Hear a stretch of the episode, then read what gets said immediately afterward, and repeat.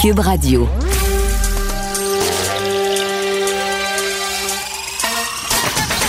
Jean-François Barry. Un été pas comme les autres. Le divertissement radio de vos vacances. Cube Radio. Jean-François Barry. C'est parti, on est le 25 juin aujourd'hui. Bienvenue tout le monde à Cube. Jean-François Barry qui s'installe pour les deux prochaines heures. Et je vous avouerai que cette petite journée de congé a fait le plus grand bien. Ça m'a permis vraiment de me calmer le nerf, de décanter tout ça. Mais aussi, je trouve que quand ça arrive au milieu de la semaine, je sais que c'est plate parce que ça nous empêche de prendre un long week-end. Mais on dirait que ça repose plus parce qu'on reste à la maison, on prend le temps de dormir. sinon, on serait tous allés dans un, chalet, aller voir de la famille. On aurait fait quelque chose. On aurait eu euh, samedi, dimanche, lundi, par exemple. Là, des fois, on revient fatigué. On n'a pas le temps de faire le lavage, faire l'épicerie, faire tout ce qu'on veut à la maison. Fait que là, on dirait que ça a été une petite journée vraiment d'accalmie hier. Ça a fait du bien. Fait que je suis en grande forme aujourd'hui pour euh, vous divertir le mieux possible pour les deux prochaines heures. Surtout que là, il vient d'avoir une annonce euh, importante. Euh, Monsieur Arruda le disait, presque tous les secteurs maintenant sont, sont déconfinés là, avec le, le, go là, qui vient de donner pour les bars. et d'ailleurs, on va parler un petit peu plus tard à l'émission avec Renaud Poulain, qui est PDG de la Corporation des propriétaires de bars, brasseries, tavernes du Québec, pour voir est-ce qu'ils sont contents? C'est, c'est, la première question que, que j'ai hâte de lui poser sont contents de cette affaire-là ou dans le fond, c'est comme euh, ça changera rien à la situation parce que là, on comprend qu'il faut qu'ils respectent le 2 mètres, doivent rester assis, euh, donc, il n'y aura pas vraiment de danse. J'ai l'impression que c'est une annonce qui plaît davantage. Euh, c'est une petite taverne ou c'est un, petit pub là, où tu peux aller avec des amis, mais tout ce qui est gros bar, discothèque et tout ça, je, vois mal comment ils peuvent euh, ouvrir. En tout cas, on va en parler dans les prochaines minutes. Et on va faire de même avec Sandra Nadeau, qui est directrice principale des ventes et communications marketing pour le groupe Calypso. Valcartier aussi, c'est à eux autres, donc c'est le même groupe. eux autres aussi ont reçu le, le OK ils peuvent ouvrir à partir euh, des prochains jours, mais euh, bon, c'est une grosse machine, les parcs aquatiques, ça coûte cher, il y a du personnel, l'entretien, tout ça. Est-ce que ça va en valoir la peine? Est-ce qu'eux, ils ont l'impression que les familles les gens vont être au rendez-vous? Les gens vont avoir peur? Euh, j'imagine que les espaces de restaurants et d'alimentation vont être fermés. En tout cas, bref, ça va être très intéressant de discuter avec ces gens-là tout à l'heure. On va revenir sur le, l'épisode du drapeau, bien sûr, avec euh, François Lambert. On va avoir une petite chronique vin. Ah, je suis bien content. Vin local, euh, euh, locaux des vins locaux. Des vins locaux, évidemment, on va parler de ça tantôt à la suite de la Saint-Jean. Donc, on va parler des vins d'ici au Québec. bref, on a un beau menu d'émission pour vous. Mais là, je veux commencer avec une petite expérience vécue. Je vous l'avais dit la semaine dernière que, ben pas la semaine dernière, j'ai l'impression qu'on est lundi parce qu'on vient d'avoir un congé mardi. Je vous ai dit mardi que je m'en allais à l'aréna avec mon fiston qui euh, chaussait les patins pour la première fois. Il était excité pour vous. Je vous dresse un portrait rapide. Là. Mon fils joue Bantam 3A. Il s'en va faire le camp cette année pour jouer Midget 3A. Le Fait que du hockey, il en mange. Il fait ça 11 euh, mois par année parce que je l'oblige à prendre un mois de, de, pause. Et là, il y avait eu une invitation pour une pratique. Il était tellement content. Donc, ça s'est passé du côté du Sportplex à Pierrefonds. Euh, une gang de gars qui se sont joints là-bas avec un, entraîneur. C'était une petite pratique. Euh, première déception. Pour moi, qui avait hâte de. J'avoue que j'avais hâte de voir mon fils euh, mettre ses patins à nouveau, là. Moi qui ai l'habitude de le suivre au quotidien. Eh bien, la belle surprise qu'on a eue en arrivant à l'aréna, c'est que les parents restaient à l'extérieur il y avait seulement les enfants qui avaient accès à, l'amphithéâtre. Il faut dire que là-bas, il y a trois glaces, si je ne me trompe pas. Donc, évidemment, s'ils veulent respecter les 50 personnes dans la bâtisse, ils ne pouvaient pas allouer les parents. Euh, donc, euh, on, Nathan et tous les autres joueurs avaient le droit d'être là. Il y avait des ligues de garage aussi, c'était la même chose. Là. 15 euh, minutes avant, il y en a qui arrivaient habillés. Je les voyais arriver. il restait juste patins, casques et gants à mettre. Il y avait leur bas et leur chandail. Un peu comme quand on était novices puis que nos parents nous, nous habillaient dans la voiture avant de partir. Donc, il, il, arrivait 15 minutes avant et 15, il y avait 15 minutes pour sortir de la chambre. pas de douche, pas d'accès aux toilettes et tout ça. ils devaient avoir leur bouteille d'eau. Et encore là, donc, on voyait moi, Nathan, il est ressorti en, t-shirt puis en, short, mais j'ai vu euh, des, joueurs euh, passer qui retournaient dans leur voiture avec leur bas de hockey, leur culotte de. Mais au moins, je sais que c'est contraignant. Il y a des parents qui étaient bien déçus de ne pas assister à la pratique. Je vous dirais même qu'il y en a un qui s'est essayé. Faites-moi, je vais faire semblant d'aller aux toilettes puis me rendre jusqu'à la glace pour les voir. Bon, il s'est fait retourner de côté parce qu'il y avait des, des surveillants, ce qui est une bonne chose. Puis honnêtement, oui, c'est plate, mais si ça peut nous permettre de continuer de faire nos activités, il y a des consignes partout, là, on, va se le dire, peu importe ce qu'on fait, on soit des amis à la maison, on va au restaurant, on va à l'aréna, peu importe où ce qu'on va, il y a des consignes, on va au centre d'achat, mais il faut les respecter si on veut continuer à vivre. Puis dans les fêtes, je sais que ça nous brime, là. Je sais, j'aurais aimé ça le voir, mon fiston, puis le papa qui est rentré dedans, il voulait le voir aussi, son gars, il s'est ennuyé, puis ça faisait longtemps. Mais honnêtement, ça change rien. Notre gars est sur la glace. Tu sais, il n'y a pas six ans. il ne me regarde pas dans. C'était juste pour mon plaisir personnel. Fait qu'entre euh, moi qui reste dehors, l'été, on va se le dire, à prendre une petite bière parce qu'on est allé au dépanneur. On a pris une petite bière, tout le monde ensemble, euh, installé là avec les valises de les, valises des, voitures ouvertes. Là, on s'est installé là, puis on a pris une petite bière les papas ensemble. Entre ça, hein, être brimé, puis mon fils qui peut, qui peut jouer au hockey, ben, ben c'est sûr que je prends la, deuxième option. Puis si parce que là, il y a des tournois qui vont commencer, la saison va commencer. Il y a d'ailleurs le Midget 3 hier qui a annoncé qu'ils vont faire une, saison régulière 40 euh, parties au lieu de 42 parties. Et si jamais ils nous disent c'est que les enfants, les parents, vous restez dehors, vous aurez le résultat à la fin, vous saurez s'il a mal joué, pas mal joué, si le coach l'a benché, s'il y a deux buts, une passe, s'il y a eu la première étoile, vous saurez ça après. Ben, si c'est ça que ça prend, mais ben, ce sera ça que ça prend pour qu'on puisse continuer de rester ouvert, qu'on puisse continuer la distanciation, qu'on puisse continuer à vivre. Bref, ça a été euh, mon, expérience de hockey. Et parlant de hockey, je veux juste lever mon, euh, mon chapeau à Kim Saint-Pierre parce que euh, c'est hot. Là. Elle a été intronisée au temple de la renommée du hockey. Elle va l'être, en fait. Elle a reçu l'appel de Lanny McDonald. Je ne sais pas si vous vous souvenez du moustachu Lanny McDonald qui jouait pour les Flames de Calgary. Ben maintenant, c'est lui qui est en tête de ça. Donc, c'est la huitième joueuse, hein, évidemment, parce que c'est surtout des, des, hommes. Donc, huitième joueuse intronisée au temple de la renommée du hockey. Deuxième québécois seulement après Daniel Goyette et c'est la première gardienne de but. Donc, euh, peu importe la nationalité, il y a une seule gardienne. Il y a plein de gardiens, mais une seule gardienne de but. Et c'est euh, Kim Saint-Pierre. Donc, on peut être bien fier d'elle. Et je vous dis ça comme ça pour les amateurs de hockey. Les autres intronisés, il y a Yaro McGinley, qui a porté euh, fièrement les couleurs des Flames, entre autres de Calgary. Mariana Sa, avec les Wings. Kevin Lowe, ça c'est Kevin Lowe, lui, il en était à sa 25e euh, admissibilité. Il a été euh, intronisé, donc, euh, qui a porté évidemment les couleurs des Oilers d'Edmonton dans le temps de Wayne Gretzky. Et finalement, Doug Wilson, qui lui a fait un séjour avec les Blackhawks de Chicago et par la suite a été DG avec les Sharks de San Jose. On va maintenant aller rejoindre Joël Arsenault, député péquiste des Îles de la Madeleine et porte-parole du troisième groupe d'opposition en santé. Bonjour, Monsieur Arsenault. Oui, bonjour. Vous allez bien tout d'abord? Ben, je vais, je vais bien, d'autant plus que j'ai pas entendu parler de sport beaucoup ces derniers temps. Il me semble que ça nous donne espoir que un moment donné, ça va recommencer. On va pouvoir en regarder et en faire bientôt, j'espère. Ça fait du bien, hein, d'avoir des nouvelles. on, Tout à fait. On le disait cette semaine, on, a même comme le, nos sites de sport qu'on consulte régulièrement. Puis même moi, le journal, d'habitude, je commence par les sports, mais là, il y avait tellement rien qu'on a changé nos habitudes. Fait que ça, ça fait du bien. Puis moi, j'adore ça. Fait que je vais vous tenir au courant tout au long de l'été. Ça marche, ça? Exact. Et juste l'évocation de Lanny McDonald et euh, la nostalgie prend la place. Quelle moustache quand même.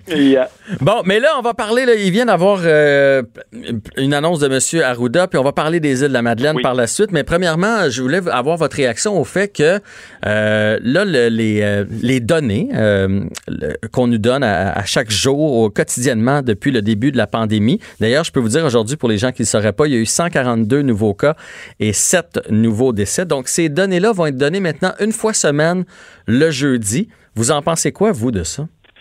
Ben, moi, je pense que c'est une, mauvaise décision à l'heure même où le docteur Arruda nous dit ben j'ai peur pour un relâchement. Peut-être que euh, les Québécois ne sont pas conscients que le virus est toujours là.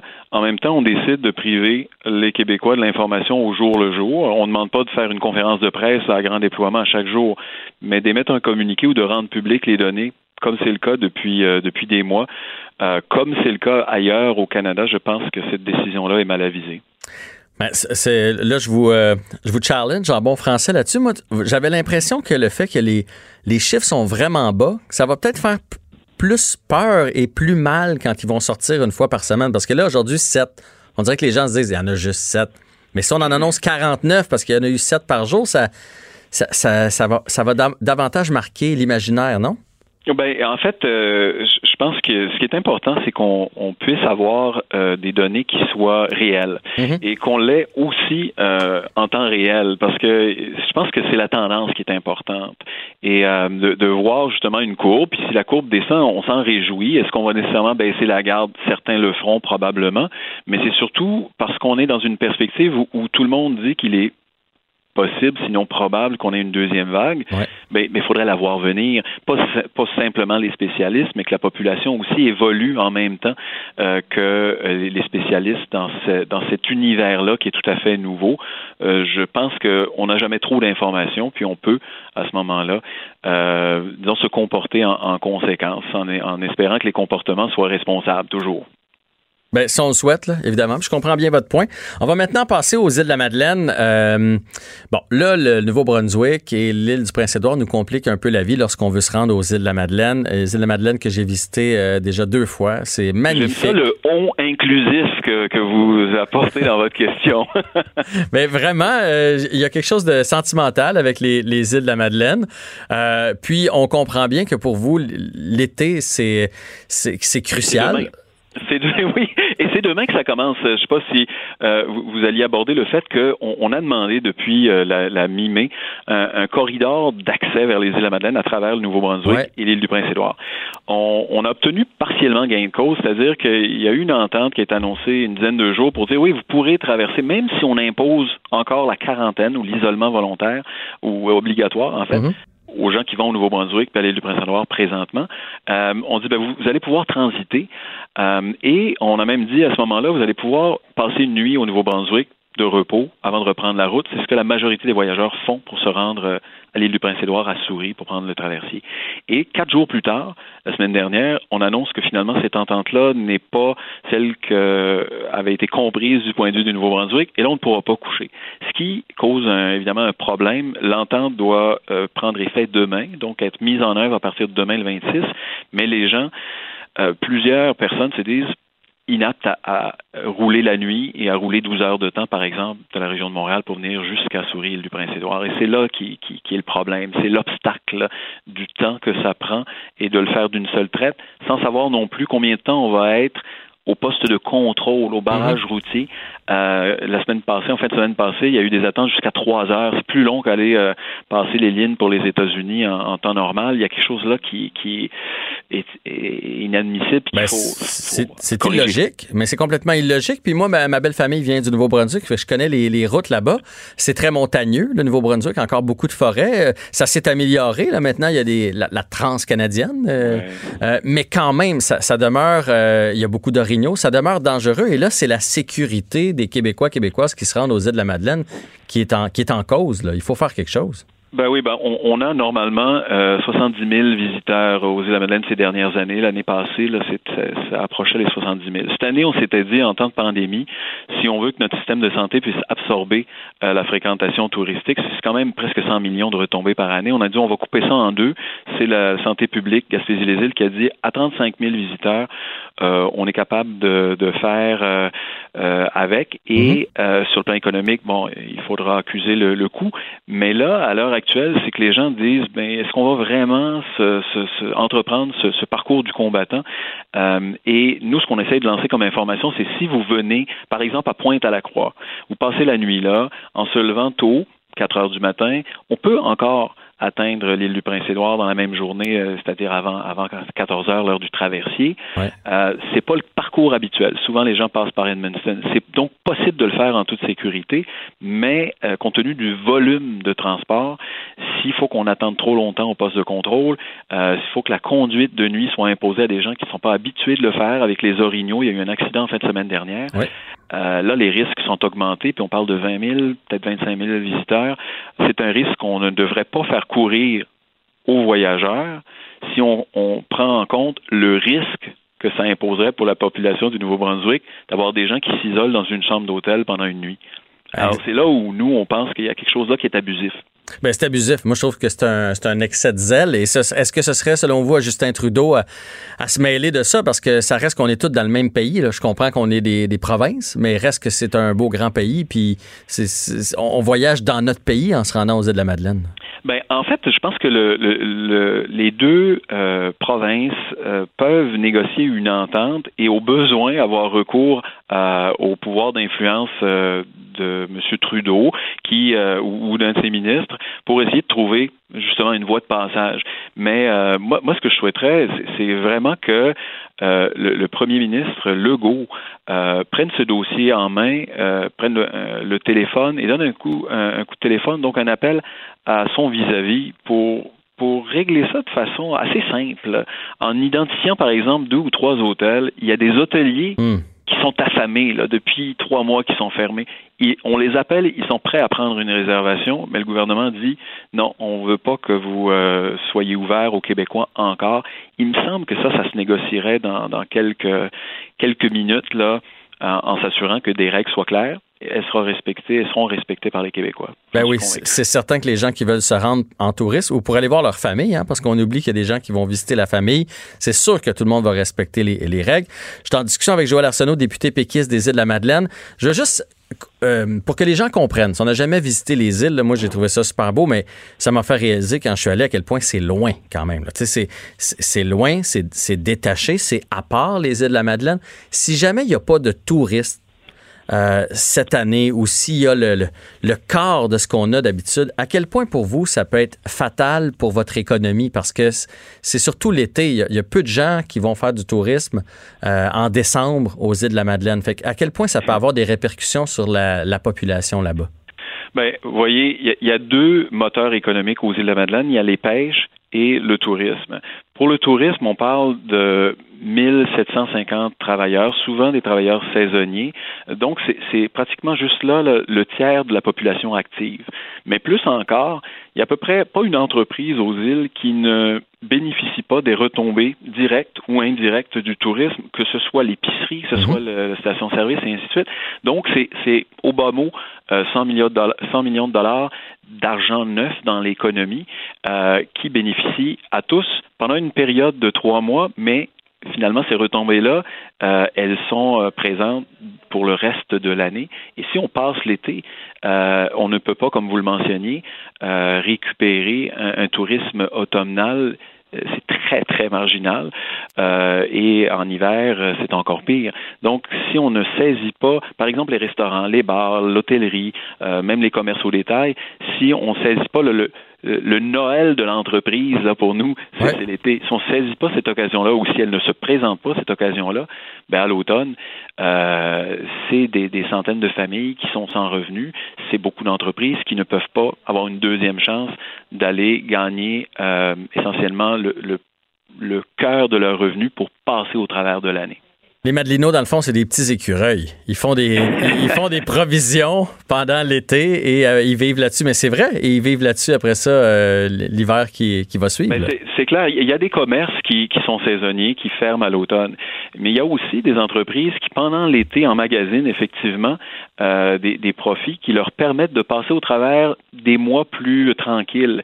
Et nous, comme Madelino, ben, on en bénéficie aussi. Si on peut avoir un certain nombre de services ou de produits euh, accessibles euh, à, longueur d'année, si on veut, c'est parce qu'on a une clientèle touristique qui nous permet de supporter euh, ça et les entreprises pendant tout l'année. Alors, je pense qu'on est relativement bien pourvu en, services d'hiver, mais c'est surtout grâce au surplus, si on veut, de, ou de capital investi pendant l'été. Investi euh, par euh, les touristes et parmi les touristes, nombre de Madelinos qui viennent visiter la famille une fois par année. Bien sûr. Bon, ben, on va espérer que M. Legault prenne ça en, entre ses mains et c'est une belle idée qu'il y ait deux, trois hôtels, que ce soit obligé qu'on arrête dans, dans ces hôtels-là. Je suis certain que tout le monde va se plier à cette règle. Alors, M. Arsenault, merci d'avoir pris le temps et on invite tous les gens qui ont envie, qui ne savent pas encore quoi faire dans leurs vacances, à aller visiter les îles de la Madeleine, ce petit coin de pays magnifique qu'on a ici au Québec. C'est bien gentil, merci. Au revoir. Au revoir. Jean-François Barry. Le seul retour qui vous fait sentir en vacances, même dans le trafic. Cube Radio. Olivier Brimo s'amène au micro de Cube. Comment ça va, Olivier?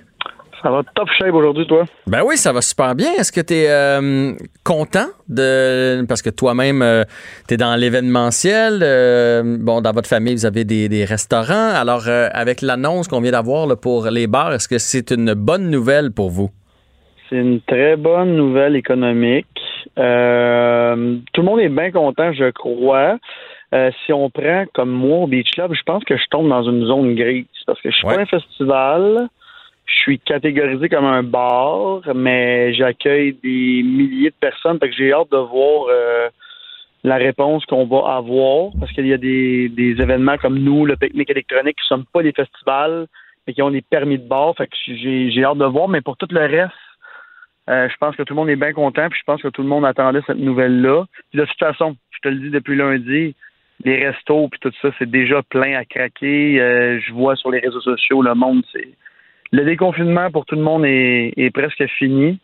Euh, puis là, j'ai, j'ai pas vu, par exemple, j'ai pas entendu, y a-t-il un nombre maximal de personnes, maximum de personnes dans les regroupements ou euh... Ben, euh, il, a, dit, euh, il y a une zone grise effectivement, puis j'ai pas pu entendre toute la période de questions, mais dans le fond, ce qu'il a dit dans son élocution, c'est que on devait respecter les mêmes consignes. Fait que si c'est les mêmes consignes, ça veut dire 50 personnes et ça veut dire à 2 mètres et ça veut dire assis là. C'est ça que ça veut dire. Donc, euh, euh, en fait, c'est même. Je t'ai même étonné que tu me dises que c'était une très, très bonne nouvelle parce que moi, j'ai l'impression qu'il y a quand même plusieurs bars qui ne pourront pas rouvrir à cause de ça. Ben, il y en a beaucoup qui ne pourront pas, mais le 50 personnes, je pense que plus vieux, là, c'est le 2 mètres vraiment, parce que moi, dans les restos cette semaine que je suis allé, il y avait beaucoup plus que, que 50 personnes. Euh, puis là, on, on, parle aussi de. Il y a des bars qui ont des terrasses extérieures, fait que ça va être quoi? Il y a beaucoup de zones grises. Là, puis depuis le début, quand on annonce le déconfinement, il y a énormément de zones grises. On en parlait avant hier, le, 0.5 mètres, le 1.5 mètres, le 2. On parlait mais ça, c'est 2 mètres. Ça, je l'ai entendu, il l'a dit, c'est 2 mètres. Bon, mais si c'est 2 mètres, écoute, moi, chez nous, il rentre du monde là, à 2 mètres. Là. Fait que, mais tu y a une limite de personnes? Euh, des glissades à côté de chez nous, ils ont une limite? Les autres aussi, à un moment donné, il va y avoir une méga zone grise. Tout le monde va falloir qu'ils s'entendent. Puis, euh, tu sais, on parle de grands événements qui sont fermés jusqu'au 31 août. Est-ce que nous, on fait partie des grands événements? Parce qu'on n'est pas un festival? Fait que ça va être, euh, ça va être à suivre. Moi, je suis bien excité de ça parce que je pense que le monde veut avoir des activités aussi extérieures organisées. Euh, ils veulent avoir, ils veulent payer pour un, pour un, pour un produit qui, qui, qui, aime. Mais le 50 personnes, ouais, c'est ça. Là, je me, pendant que je t'en parle, je me le demande moi-même. Ben, on va faire, on va faire la recherche. On va faire la recherche, on va revenir là-dessus. Mais en tout cas, de toute façon, juste à deux mètres, on en parlait avant l'émission, moi et euh, Fred. Euh, mon euh, super recherchiste qui m'aide énormément. Non, mais à deux mètres sur une, mettons une terrasse, là. On parlait des terrasses. Ça te prend une fichue de grande terrasse pour mettre 10 personnes à deux mètres, on s'entend? Oui, ça prend une grande terrasse, mais le problème, c'est que ça prend le même nombre de staff. Parce que, tu sais, quand tu fais rentrer une, moi, c'est ça. Fait que tout coûte plus cher. On l'a vu cette semaine, la première vague de fermeture de restaurants va commencer. Les subventions sont encore là. Là, les, les restaurateurs sont contents parce qu'ils ont la grosse subvention, je pense que c'est 75% Exact. va finir un jour. Là. Fait que euh, je, m'attends à une grosse, grosse vague de fermeture parce que connaissant énormément de personnes dans ce milieu-là, il y a beaucoup de personnes qui travaillaient juste pour se déclarer euh, une paye. Ils se faisaient une paye en voulant dire que le restaurant ne fait pas d'argent. Ils travaillent mhm. pour euh, S'ils travaillent pas dedans, ils font pas d'argent. Fait est-ce que ça que je pense que ça va faire euh, ça va faire mal puis tu sais je vois beaucoup de personnes écrire sur les réseaux sociaux ça va faire le ménage il y avait trop de restaurants ce qui est un, un argument complètement stupide parce que justement les personnes que je te parle qui ont un restaurant pour avoir une job c'est c'est aussi euh, c'est aussi bon que moi qu'un restaurant pour euh, diversifier son portefeuille. Là, je veux dire, tout le monde a d'autres travailler. Puis le petit restaurant de quartier, qui a besoin que son propriétaire travaille dans le restaurant pour arriver, ben là, ça, va être quoi sans subvention? En tout cas, j'ai bien hâte de voir ça. Puis je pense qu'en ce moment, là, à cause du déconfinement, tout le monde voit la vie en rose un peu trop. Euh, c'est le fun. Là, on peut sortir euh, puis tout ça, mais côté monétaire, pour les, les, les, entrepreneurs, les entrepreneurs du Québec qui sont dans la restauration, les hôtels puis tout, en tout cas, moi, j'ai bien hâte de voir ça. Je t'écoutais parler à l'entrevue avant. Ça, va être. Euh, là, on est encore au début. Le moyen terme va faire très mal à, l'économie du Québec, puis ben, à l'économie mondiale au Mais euh, en tout cas, j'ai bien hâte de voir ça. Ben oui, ça, à long terme, ça va faire mal. Et s'il faut qu'il y ait une deuxième vague, ça va faire très, très, très mal. Euh, puis pendant qu'on se parlait, j'ai eu l'information. Donc, la limite de 50 personnes dans les salles de spectacle, les cinémas et les lieux de culte reste en vigueur. Mais la santé publique n'écarte pas d'élargir cette limite à 250 personnes, mais plus tard cet été. Fait que pour l'instant, ça ah. demeure 50 personnes dans le bar. Fait que si tu allé dans un restaurant puis qu'il y avait plus que 50 personnes, ils étaient dans l'illégalité. Ben, je pense que pas mal tout le monde, je te le dis, les propriétaires de restaurants à qui je parle, ils sont pas capables de contrôler leur public. Et là, je parle, j'ai parlé à tout le monde, de 18 ans à des restaurants que la moyenne d'âge est 55 ans. Le monde s'en fout complètement. Ils veulent juste avoir du fun, ils veulent se faire servir, ils veulent boire leur bouteille de vin puis bien manger. Euh, puis après trois quatre coupes de vin, un coupe de vin quand t'as 55 ans, puis tu te fais dire excuse-moi, t'es un petit peu trop proche. Eh, hein? euh, la serveur, écoute, là, regarde, tu me parles de 50 personnes, c'est intérieur. Encore une fois, moi, je suis extérieur. Euh, ceux qui sont pas des festivals, qui font des regroupements extérieurs, qu'est-ce qui va arriver avec ça? On n'a pas eu de réponse. J'ai, j'ai hâte de voir ça parce que je sens que mon équipe, on va avoir deux, trois appels là, avec le, la santé publique pour avoir des réponses. Mais euh, puis là, je parle pour tout le monde. je veux dire, on n'est pas mhm. les seuls qui font des regroupements extérieurs toutes les semaines. Fait que, ben, ça, ça, ça, va être à suivre. Puis là, là, on est en train complètement de s'écarter de ton sujet. Je pense même qu'on va le garder pour demain avec le temps qui nous reste. Non, mais j'ai une question pour toi. J'ai une question euh, parce que là, ça, bon, mettons que vous, vous réussissez à ouvrir ou euh, vous réussissez à ouvrir vos, vos restaurants avec les nouvelles mesures. Allez-vous charger une taxe COVID? Parce que là, on a vu ça beaucoup circuler. Là. Il, y a, il y a ta facture, il y a les taxes qui sont ajoutées et il y a une taxe COVID qui est pas c'est pas le gouvernement qui, a, qui mis cette taxe là, c'est le restaurateur lui-même qui est une taxe parce que bon euh, il faut qu'il mette plus de staff, il a fallu qu'il paye une visière à sa serveuse, il y a plus de protocoles derrière dans les cuisines. Bref, c'est plus compliqué, il faut qu'il achète du purel, euh, distanciation des tables. Donc il refile la facture dans le fond aux gens qui vont dans les restaurants. Est-ce que tu es d'accord ou pas avec ça? C'est ben, premièrement un petit joke, tout le monde va se sentir comme un tremblant, qui ont leur propre taxe, Mais tu sais, j'ai vu, j'ai vu qu'il y en a qui le font. Juste un exemple comme nous, les deux restaurants dans lesquels je suis partenaire, on n'ouvre pas tout de suite, on attend mi-juillet. On veut justement voir la première vague d'ouverture, comment ça va se passer, parce qu'on n'a pas le goût de charger une, une taxe COVID qui, en passant, je veux je pense pas que je me trompe en disant que c'est complètement illégal et créer taxe COVID, parce que je le vois sur beaucoup de factures. Euh, peut-être inciter le monde à donner un petit peu plus d'argent. Je pense que ça serait euh, ça serait très euh, très correct de la part des propriétaires de restaurants parce que justement tout coûte cher. Mm-hmm. Puis Jean-François, le, le, un de mes restos, on l'ouvre pas parce que justement, ça me coûtait à peu près 35 40 000 de plexiglas si je veux ouvrir à pleine capacité comme que je voulais. Fait à quoi ça me sert de dépenser 35 000 pour ouvrir, pour vendre moins, puis je veux dire, c'est un cercle qui finit plus là. Ouais. Fait que je suis super content pour les restos qui ont ouvert parce qu'il y en a beaucoup qui en avaient besoin.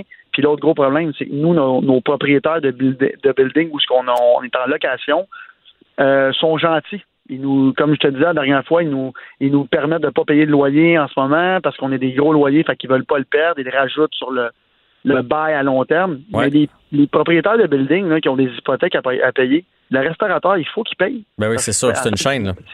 C'est ça, là. Fait que, euh, puis il y en a qui ouvrent, je, le sais, j'ai des amis qui ont ouvert juste pour payer le loyer parce que d'abord, ils se font mettre dehors de leur local. Ça fait 20 ans qu'ils sont là. C'est triste là, comme histoire. Là. Fait que, Mais au lieu, de mettre une, taxe COVID là, qui passe croche puis tu dis c'est illégal, pourquoi ils n'ont pas juste euh, tu prends un steak qui te coûte une pièce de plus, puis tu prends une poitrine de poulet et te coûte une pièce de plus, ça aurait été plus simple de gonfler le menu à la place si. Non? 100% Le problème de ça, c'est que tu dois être un consommateur de restaurant qui aime ça aller à son resto euh, plus d'une fois par année. Moi, j'ai un resto que je vois, mettons, je sais pas, une fois par mois, j'aime ça. Là, le monde arrive. Je pense qu'il aime mieux se faire dire, écoute, on va charger une taxe pendant que faut, on a de la misère à ouvrir comme ça. Puis après, on va la ramener. Ah exact. Parce que quand tu arrives, hmm. je donne un exemple, ton steak coûte 4 pièces de plus dans ta tête, tu le sais que c'est pour payer ça. J'aime mieux qu'on me le dise. Je trouve ça plus loyal qu'on gonfle la facture pour rien. Puis de toute façon, je pense que le monde qui, en ce moment, ont les moyens d'aller au restaurant, se foutent éperdument de payer 10% de plus leur facture pour aider le restaurateur local. Parce que de base, c'est pas viable. Puis j'en ai des restaurants, puis je vous le dis, ceux qui nous écoutent, si vous pensez que c'est facile la restauration, surtout en ce moment, c'est une catastrophe, puis la catastrophe, elle s'en vient tranquillement. Ceux qui n'ont pas les reins solides, oubliez ça, ils se rendront pas au 31 décembre. Là. Fait que j'ai c'est ça.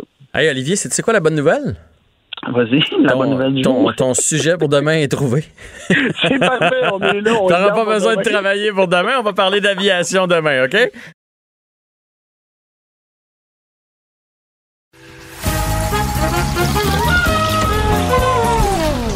Ben non, il n'y a pas de quiz. Mais Jean-François vous donne quand même les réponses à vos questions. Cube Radio. Un été pas comme les autres. Culture et société. And always make that face. Cause every time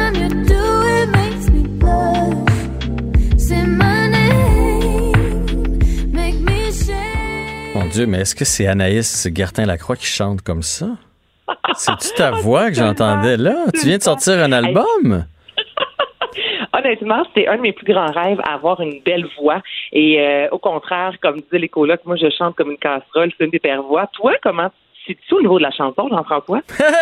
Ben, euh, pas si mal, sérieusement. Ah ouais? Ben oui, même que les- mecs comiques, on avait fait un album euh, de chansons, puis il y avait des. C'était pas juste comme des, des, des, des- des petits bruits à la François Pérusse, là, c'était des vraies chansons. Puis quand il y avait des notes un peu plus difficiles à aller chercher, c'est c'est moi qui les faisais dans, dans le groupe. Fait que, un peu, mettons, comme André Ducharme. Tu sais, André Ducharme, apparemment, il a le, Ouais. le verre de l'oreille, il est capable de chanter. Je te dis pas qu'il pourrait être un chanteur, puis je te dis pas que je pourrais être un chanteur moi aussi, là. C'est pas ça que je dis. Mais, euh, mais, mais je, je crois que je pourrais me débrouiller. Hein? Tu pensais pas que j'allais te répondre ça, hein? Euh, non! je me souvenais pas du tout d'un album des mecs comiques. Qu'on apprend à se connaître? Ouais, mais ça, ça fait quand même euh, plusieurs années de ça. Là. Ça doit être à peu près euh, en 2001-2002, l'album des mecs comiques. Fait que, ouais, c'est ça. Bon, merci de rajeunir tout le monde qui écoute présentement. Toujours du bien. Là, on a entendu Body Eye, euh, Jean-François, qui est le plus récent extrait d'album d'Alicia Moffett, en fait, Billy Avenue, qui euh, sort officiellement demain.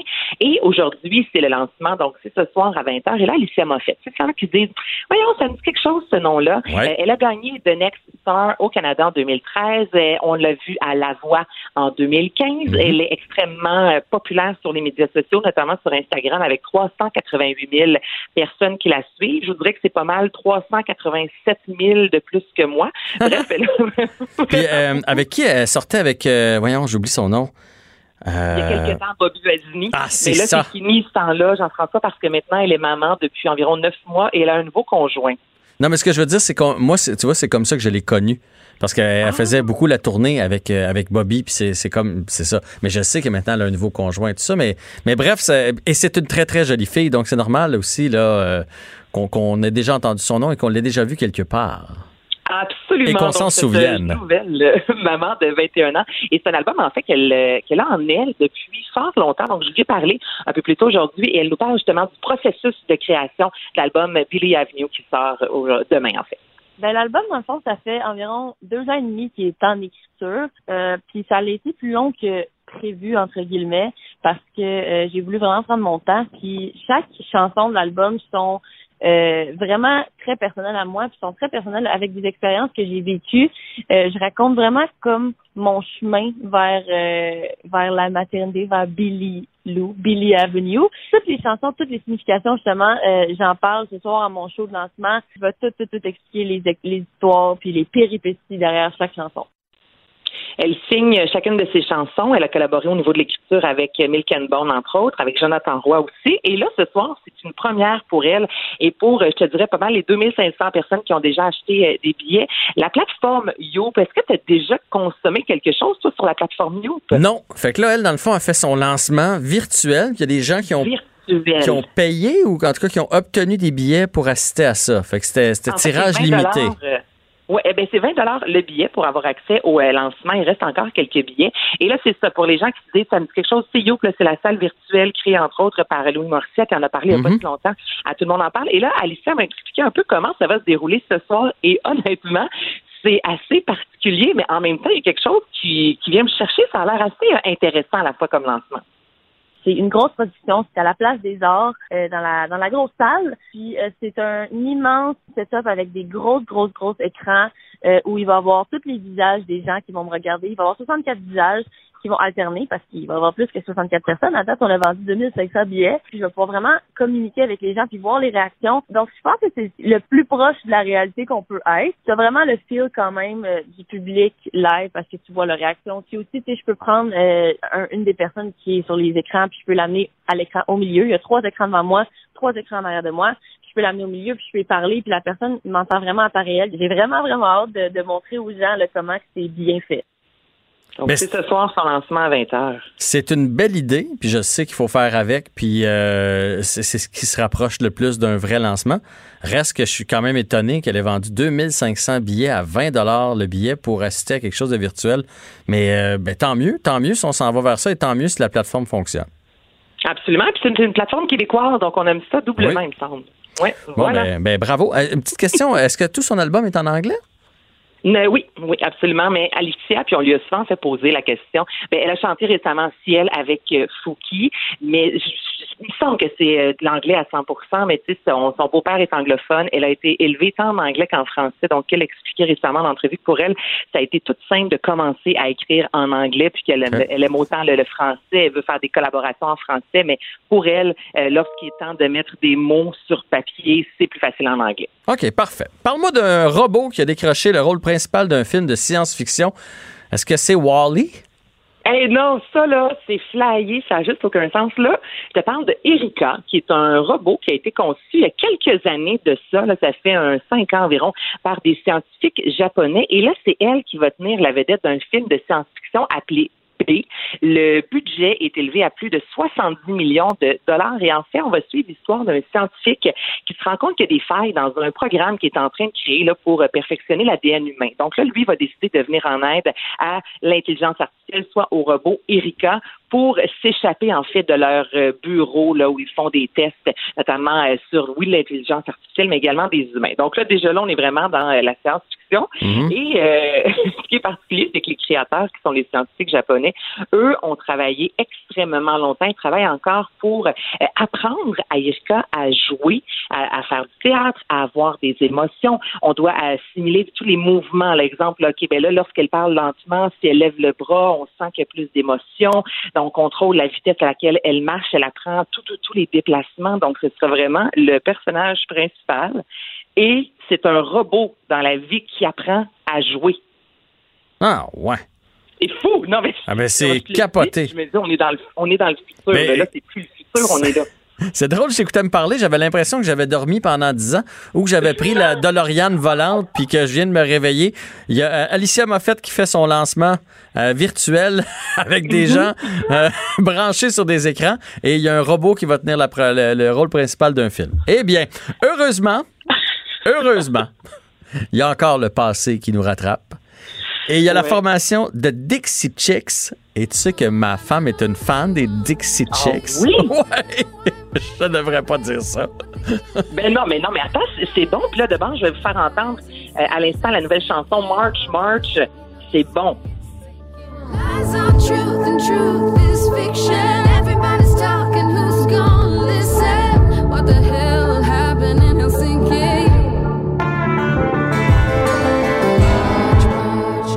On a le, le son country, mais mélangé avec de la pop. C'est bien correct que ta femme aime ça. Elle est allée les voir. Ils sont venus il y a 2-3 ans au Centre Bell. Elle est allée les voir. Bref, ils changent de nom.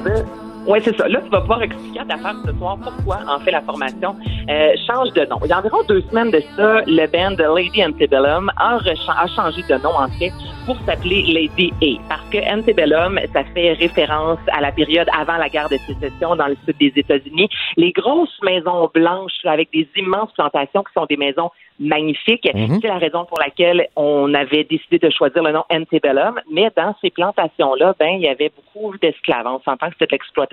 Donc, c'est la raison pour laquelle, il y a deux semaines, suite à la mort de George Floyd, Lindy Antebellum a changé euh, de nom pour s'appeler Lady A. Et là, deux semaines plus tard, soit, euh, je dirais, environ 12 heures de ça, ça a été confirmé, Dixie Chicks va devenir de Chicks. Parce que Dixie, tu sais, moi, quand je lis ça, Dixie, je pense à harmonium. Je sais pas si c'est mes références, il me semble, au Québec, mais aux États-Unis, pendant longtemps, ça a été utilisé, ce terme-là, pour identifier des régions américaines qui, comprend, euh, qui comprenaient là, vraiment des États où l'esclavagisme était euh, à son apogée. Je te Ah, dirais, donc ouais. là, suite, ouais, suite encore avec tout ce qui s'est passé avec George Floyd. Et là, c'est pour ça là, la chanson que je t'ai fait entendre, March March, qui est une chanson de protestation. On voit des gens marcher dans la rue là, qui protestent.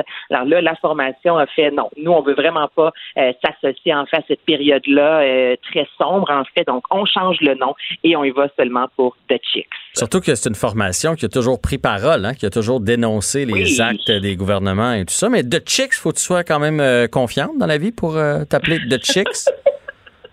Ben, je pense que je pense que les filles peuvent être confiantes. Et là, en plus, qu'elles sortent sous peu un nouvel album, premier en 14 ans, Gaslighter, euh, qui va sortir officiellement le 14 juillet. Fait que un gros X à ton agenda, Jean-François, pour acheter ça à ta douce. Oui, oui, oui. 14 juillet, Oui. t'as un petit peu de 14. Chicks. Ouais, ça a l'air bizarre. J'ai écrit 14 juillet dans mon agenda de Chicks. si ma blonde tombe là-dessus, elle va penser que je m'en vais aux danseuses ou en tout cas. Ouais. Oh, ben là, tu te débrouilles avec ça. Hein? c'est ça. Hey Anaïs, ça a été super le fun. Merci, euh, merci encore une fois. Puis on se retrouve demain. Merci.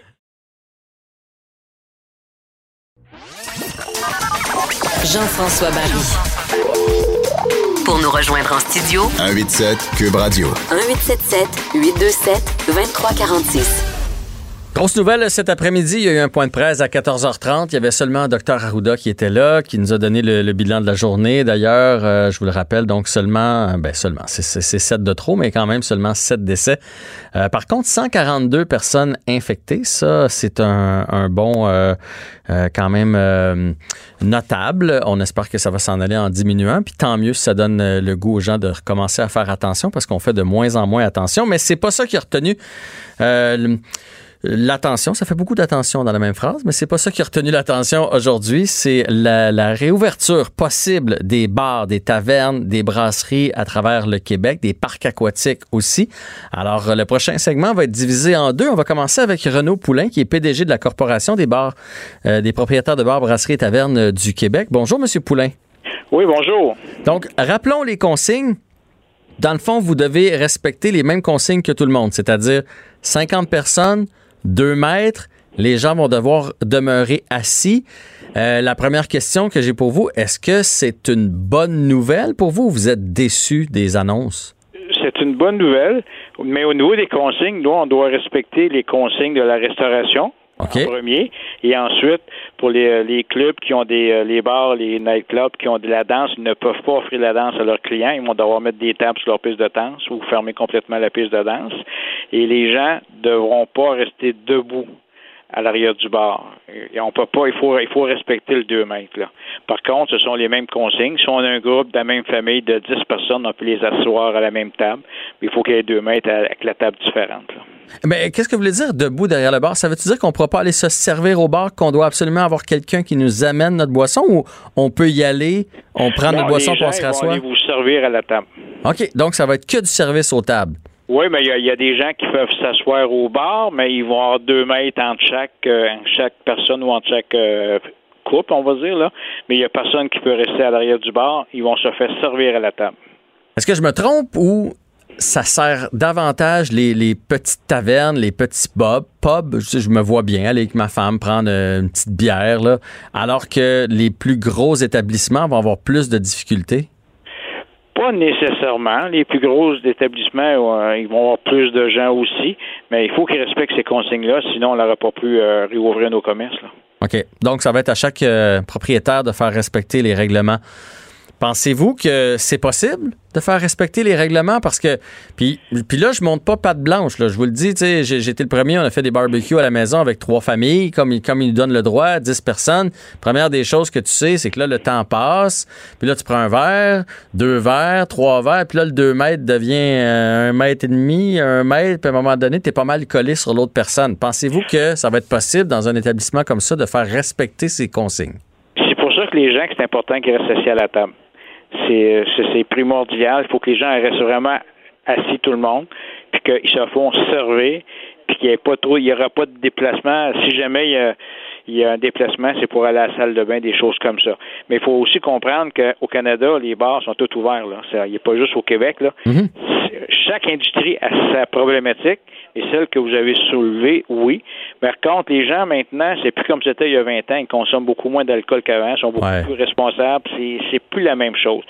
Euh, c'est rare que quelqu'un va prendre. C'est sûr, s'il a pris 7, 8 bières, des fois, on perd un peu le contrôle, mais c'est rare qu'on boit ça maintenant dans nos commerces. Là. Puis pensez-vous que ça va être rentable? Parce que je veux dire, mettons que moi d'habitude, j'ai, j'ai, j'ai, j'ai une petite brasserie, là, puis euh, 75, 100 personnes qui viennent euh, dans, dans ma brasserie. Là, ça veut dire qu'à 2 mètres, probablement que j'en ai seulement 30, peut-être peut-être 40 que je peux installer. Dans, est-ce que, est-ce que c'est, ça devient quand même rentable et ça va donner le goût aux gens d'ouvrir? Oui, ça va donner le goût aux gens d'ouvrir.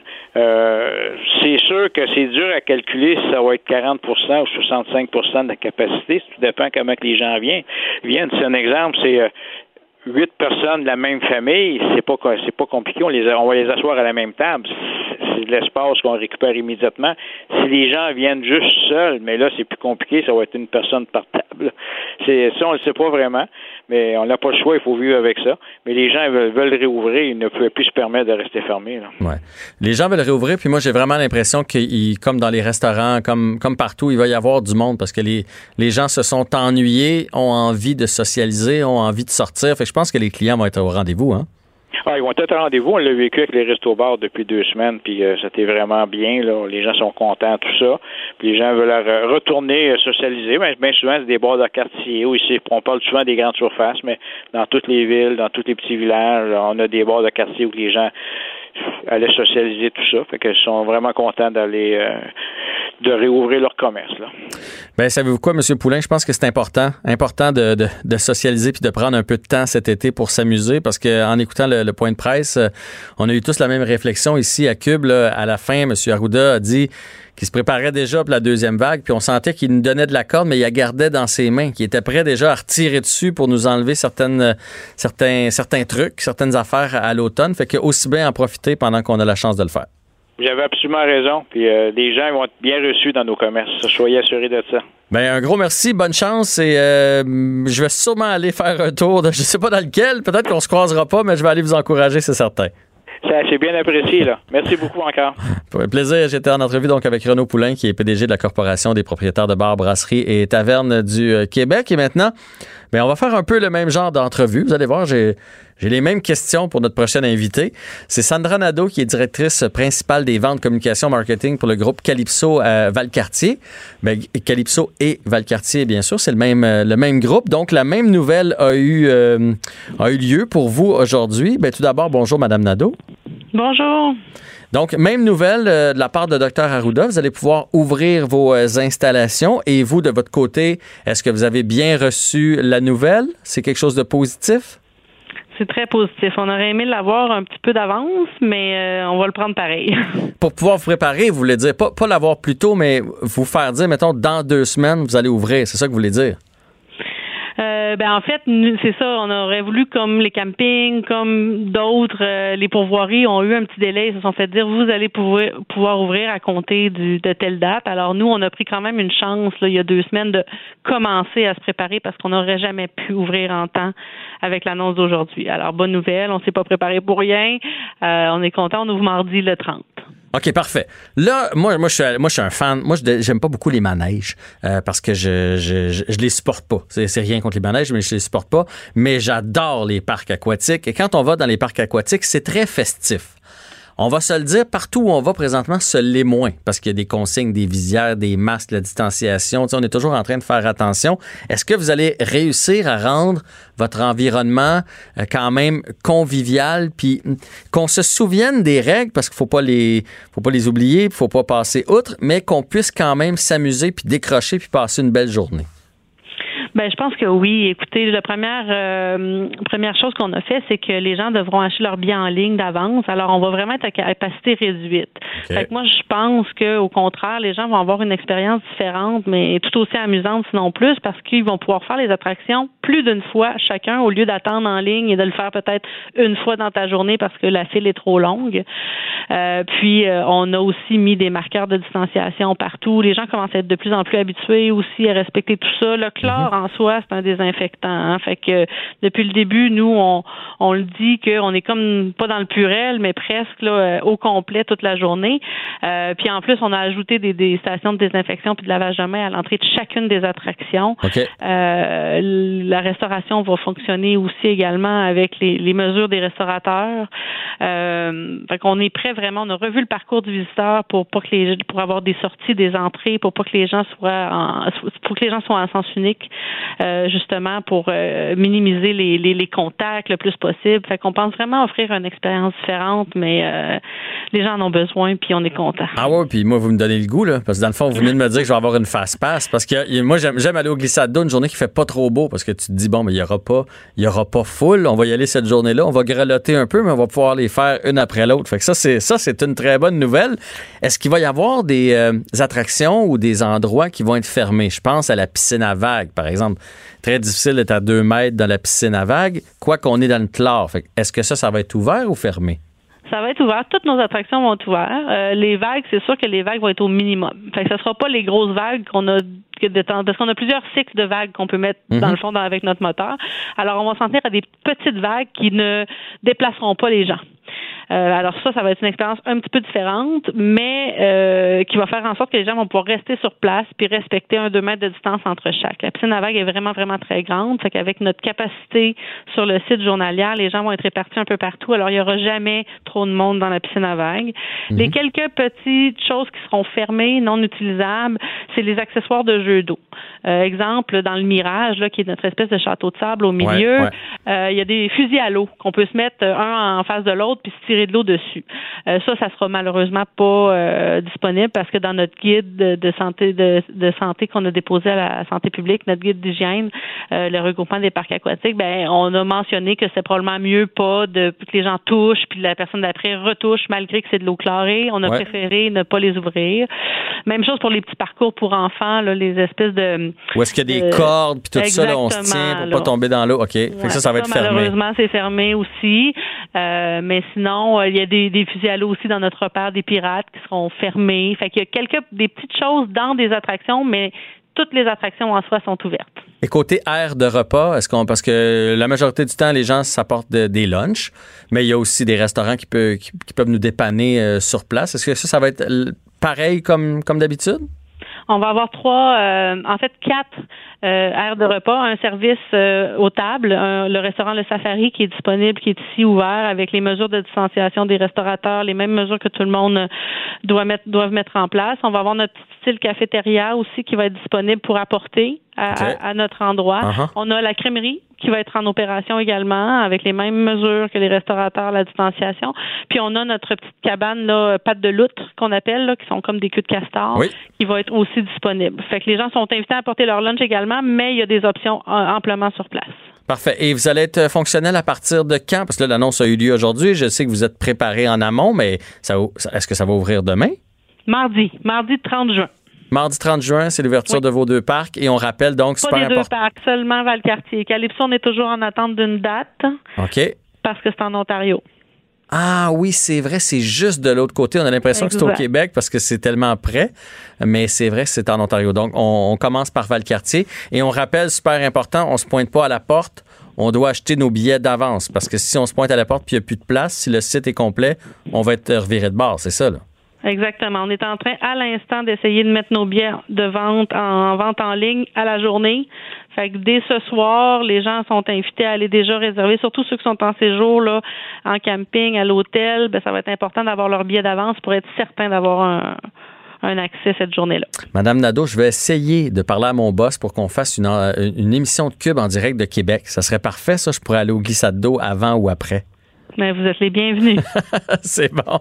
Merci. Bonne chance. Je sais que ça va vous demander beaucoup d'efforts quand même euh, à vous et à tout le personnel, mais euh, je pense qu'on en a bien besoin cet été. Alors, c'est une bonne nouvelle, les parcs aquatiques qui peuvent ouvrir. Merci, Madame Nadeau, d'avoir pris le temps de discuter avec nous aujourd'hui. Jean-François Barry. Un retour à la maison aussi rafraîchissant que votre air climatisé dans le tapis. Cube Radio. Un été pas comme les autres. Déjà, la deuxième heure de mon émission, on va avoir encore une fois de, de- de beaux intervenants. Restez avec nous. On va parler de civisme dans les euh, prochaines minutes. On va aussi avoir la chronique euh, vin faite par euh, Patrick euh, Daisy. Il va nous, par- nous proposer des vins québécois. Et euh, François Lambert sera là. Il va revenir sur l'histoire du drapeau ou du drapeau manquant, appelez-la comme vous voulez, cette histoire-là. Et on commence ça avec euh, Félix Séguin dans sa chronique Crime et Société. Bonjour Félix. Oui, bonjour. Bonjour. Euh, Félix, gros dossier ce matin. Euh, donc, on apprenait qu'il y a de moins en moins d'avocats experts. La moyenne d'âge diminue énormément du côté des avocats du crime organisé au DPCP. Oui, puis c'est important parce que ça, ce que ça veut dire, ça veut dire qu'il y a moins d'expertise au sein du bureau euh, de la lutte contre la grande criminalité. C'est euh, un organe, si tu veux, du DPCP, hein, qui est le directeur des poursuites criminelles et pénales, qui est chargé au Québec là d'offrir un service de, de poursuite pour poursuivre les criminels Ouais. euh, au nom de la justice. Bon, maintenant, euh, ce, ce- bureau-là du DPCP avait été créé justement pour combattre, le nom le dit, la grande criminalité en 2015. Mais ce que mon collègue Daniel Renaud nous apprend ce matin, euh, c'est qu'il y a une véritable saignée à ce bureau-là. Et entre autres, il se vide de son, expertise. Il y a 60 départs depuis 2015. Euh, et c'est pas rien, 60 avocats qui quittent un bureau, là. Ça fait beaucoup, beaucoup d'expertise qui se perd. Il faut bien vous dire aussi que ces paroles-là que rapporte mon collègue ont été prononcées par Maître Alain Pilote, euh, 30 ans de pratique de droit, un des procureurs les plus chevronnés au bureau de la grande criminalité. Et euh, l'été dernier, il s'est exprimé euh, à ce sujet-là et euh, en déplorant un peu tout ça. Et puis la suite euh, n'a pas été plus rose. Donc, euh, la fin de l'histoire, elle n'est pas terminée, cette histoire-là, mais les départs continuent. Euh, et, et notamment, ces départs-là font suite à des échecs retentissants euh, du directeur des poursuites criminelles et pénales, notamment pour mener à bien les procédures de Shark. C'était la plus grande opération à ne jamais avoir frappé les motards au Québec. Et euh, Daniel cite un, un exemple aussi dans son article. Il y a des gens qui sont là présentement, des procureurs qui ne savent pas qui euh, qui sont les principaux Hells Angels et qui étaient Maurice Momboucher, le chef guerrier du chapitre nomade des Hells. Alors, il manque, euh, selon cet article-là, en tout cas, un pan d'histoire en plus du pan d'expertise. Non, ça c'est ça c'est clair parce qu'il faut bien comprendre. Tu parlais de 60 départs, ils ont été comblés ces postes-là. Là. C'est pas des, des postes qui sont tombés vacants. C'est juste qu'on a pris des, des nouveaux avocats, donc ils arrivent là euh, un peu verts et on va se le dire là, quand on fait face à- aux gens du crime organisé, il peut avoir 8 à 10 avocats facilement de l'autre côté qui sont prêts, qui sont qui se sont préparés et qui sont là pour te débouter. Ben justement, puis là, tu, tu poses exactement la bonne question parce que la moyenne d'ancienneté des 60 procureurs maintenant qui composent le bureau de la grande criminalité, c'est 15,2 ans. Euh, mais la, la, la, la pyramide d'expérience est inversée, si tu veux, c'est pour reprendre les mots de mon collègue. Euh, 45,3 ont plus de 15 ans d'ancienneté et 54,5 ont moins de 14 ans. Et, euh, et euh, ceux qui, 43 des, des, des nouveaux arrivants, entre guillemets, euh, au bureau de la grande criminalité ont été reçus au barreau il y a moins de 9 ans. Alors, c'est c'est ça, c'est la perte de l'expérience pour Ouais. le retenir. Mais pourquoi les gens sont partis? C'est juste à cause des échecs ou euh, ils ont trouvé mieux ailleurs, des meilleures conditions? Euh, qu- pourquoi il y, a une, il y a une telle saignée? Ben, d'abord, là, il faut que tu sois, euh, faut que tu sois fait fort quand tu travailles au bureau de la grande criminalité parce que, d'abord, c'est pas un job qui est aussi rémunéré que dans certains de- bureaux d'avocats privés. Quand tu es un avocat, un bon plaideur, un avocat de talent, euh, et que tu fais du droit criminel, souvent, tu peux aller te chercher un salaire supérieur dans un cabinet privé qui va défendre justement les gens que toi, tu tentais de faire condamner. Alors, il y a ça. Euh, il y a le nombre d'heures de travail pour le salaire qui est versé, parce que justement, c'est beaucoup d'heures pour un peu moins d'argent. Euh, donc, il, il manque, tu sais, il- on dirait qu'il manque de, de, de séduction, ce bureau-là. C'est- ce n'est plus euh, aussi euh, ce n'est plus aussi attrayant que ça a déjà été de lutter contre la criminalité et surtout la criminalité organisée. Et ça, ben à terme, euh, je- on a commencé à en parler, moi et toi, euh, lundi et mardi. On a, un, un- on a un souci si on laisse filer la grande criminalité organisée un peu plus facilement. On ne dit pas qu'on la filer facilement présentement, mais si on a moins d'expérience pour s'y attaquer, il y a une équation qui peut arriver à se faire à un certain moment. Et c'est cette grande criminalité-là qui, s'a- qui s'a- qui s'attaque aux structures souvent démocratiques et économiques de notre société. Ouais, surtout si, euh, les, les grosses organisations criminelles ont l'impression que même s'ils se font pincer, qu'ils vont réussir à s'en sortir parce que de l'autre côté, les avocats sont pas assez chevronnés. C'est pas une bonne nouvelle pour la société. Passons à ton deuxième euh, dossier, puis là, va falloir que tu m'éclaires, va falloir que tu m'expliques. Il y aurait un lien avec les deux Canadiens détenus par euh, Beijing et euh, hum, la dirigeante de, de, de Huawei qui est ici, Meng Wanzhou. Oui, bon, tu te rappelles que Meng Wanzhou a été arrêtée au Canada parce qu'elle était demandée par les États-Unis, puisque sa compagnie Huawei et elle-même auraient contourné les sanctions économiques américaines contre l'Iran. Euh, donc, elle a été arrêtée au Canada, assignée en résidence en attendant que euh, la justice canadienne accepte ou non son extradition aux États-Unis, ce qui a été fait récemment, puisque le crime euh, dont les Américains veulent l'accuser existe aussi au Canada. C'est la fameuse affaire de la réciprocité. Si on peut t'extrader, si dans le pays où tu t'en vas subir ton procès, le même crime existe dans le pays où tu es, où tu es présentement. OK. Alors, c'est le cas avec le Canada. Bon, bon, mettons ça au plus simple.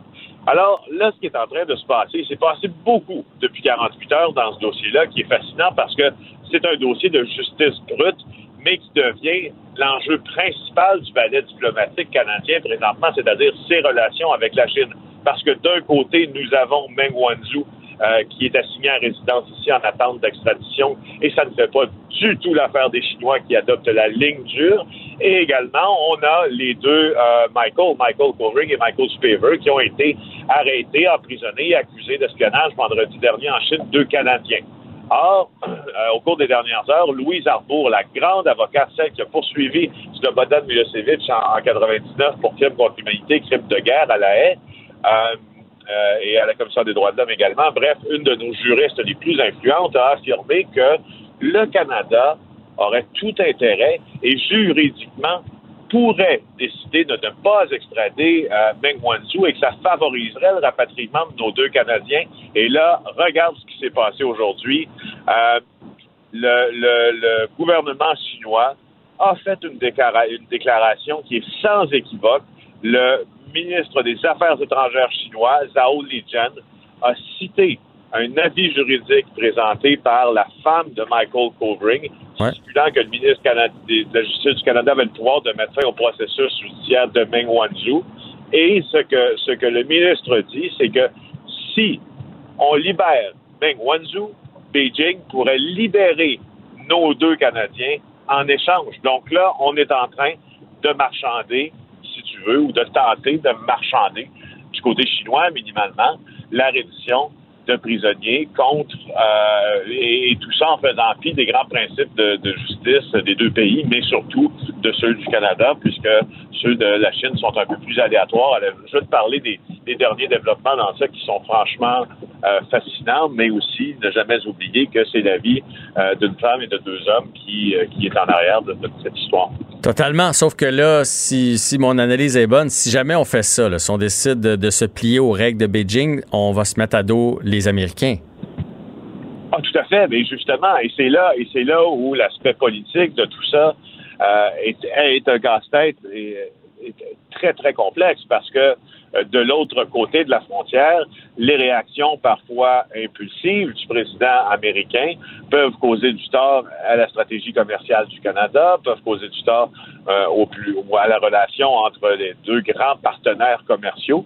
Euh, et là, il faut prendre cette mesure-là. Il faut prendre aussi la mesure de, euh, de ce que de décider de libérer Meng Wanzhou et de ne pas l'extrader voudrait dire au Canada. Ça voudrait dire que le politique s'est substitué euh, à la justice, bien que le ministre des Affaires étrangères a le dernier mot. On préfère au Canada laisser les tribunaux juger de la fin d'une histoire plutôt que d'y aller avec l'ultimatum politique.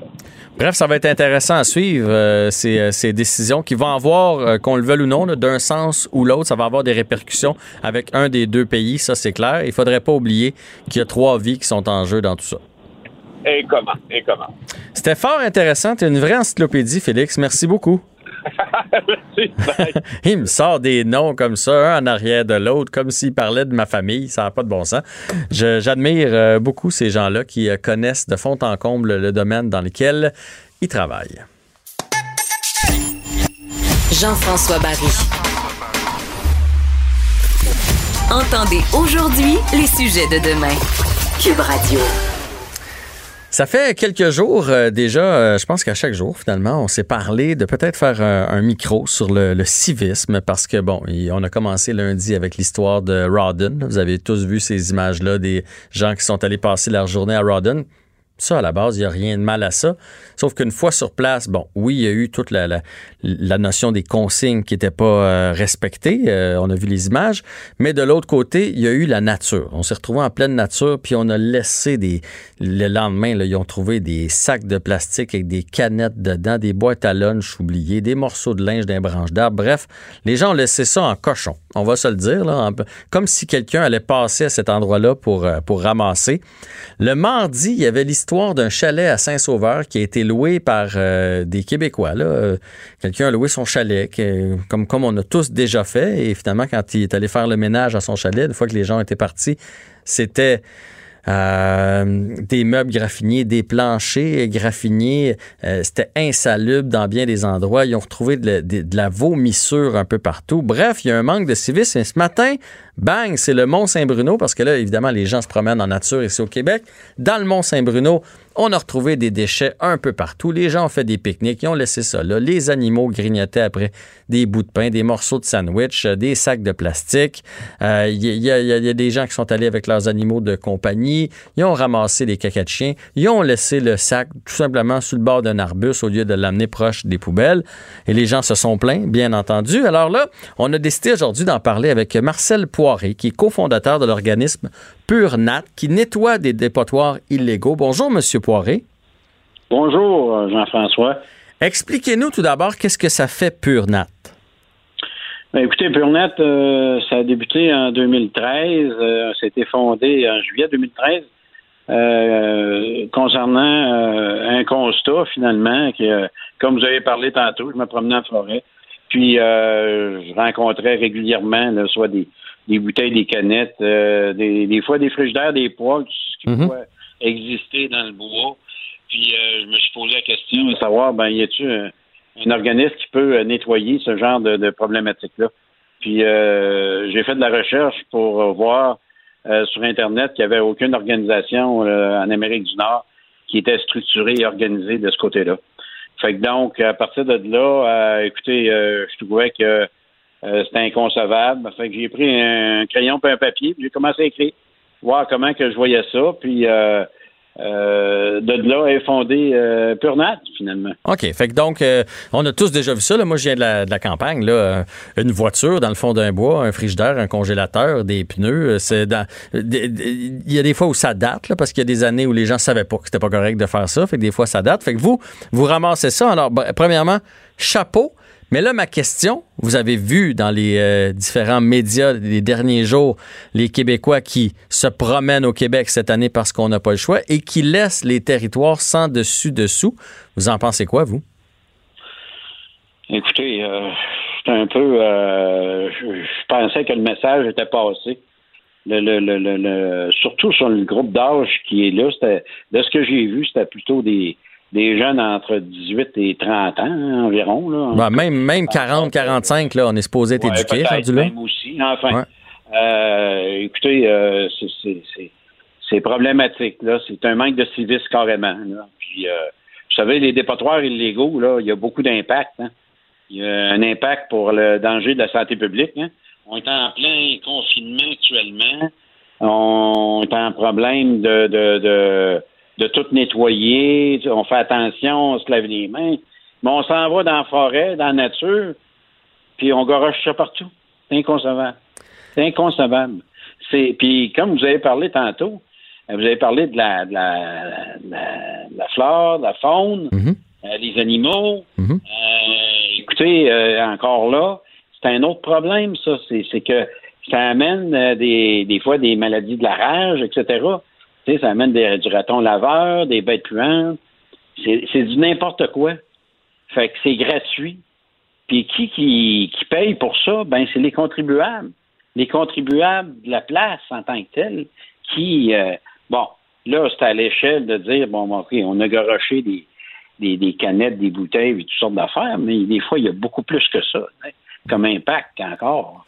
Mais c'est les, Hey, les, les, pollution. les contribuables payent, mais ça va être toute la population qui va payer parce que comme euh, le, le Mont-Saint-Bruno sont supposés resserrer les, les restrictions euh, pour pouvoir y aller. Du côté de Rawdon, là, finalement, il n'y a que la population locale qui va y aller. Fait qu'à cause, à cause de, de, de, de, de ces gens-là qui respectent pas la nature et qui respectent pas les autres, moi je vais le dire de même, ben c'est toute la population qui va payer le prix. Oui, puis écoutez, je pense qu'il faut continuer à, à combattre euh, ce, ce genre de, de problématique-là euh, par, euh, entre autres, euh, la sensibilisation. Euh, bon, les pancartes, la durée de vie des déchets dans la nature, éduquer les jeunes. Nous autres, chez Purnat, on, on a un parti de concept depuis quelques années, zéro déchet à mon école. Ce qu'on fait, dans le fond, dans le concept, c'est qu'on fait nettoyer la cour d'école ou un parc à l'environnement de l'école pour habituer les jeunes à dire, regardez, là, c'est pas correct de faire ça. Puis les jeunes en banque sont, sont motivés, ils aiment ça, on fait ça festif.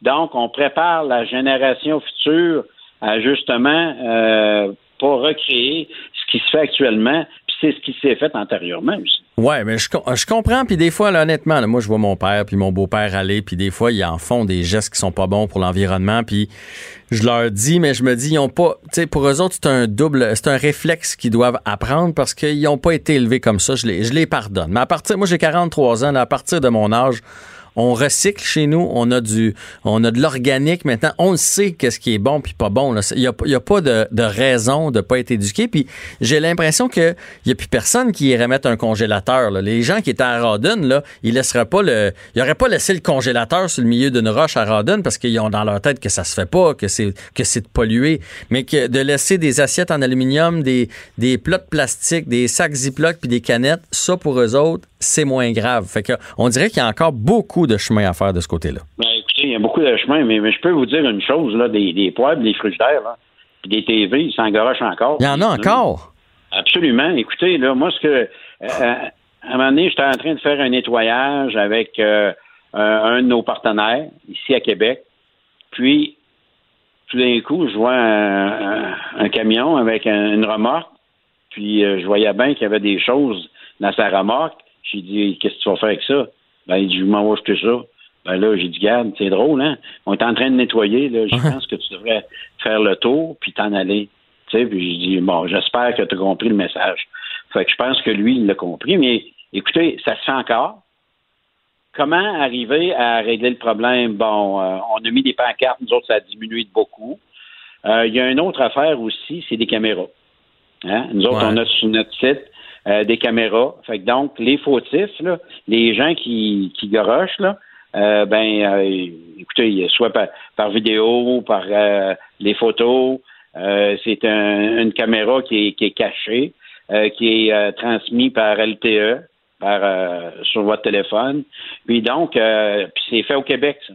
C'est fait à, à Victoriaville, c'est Vosker.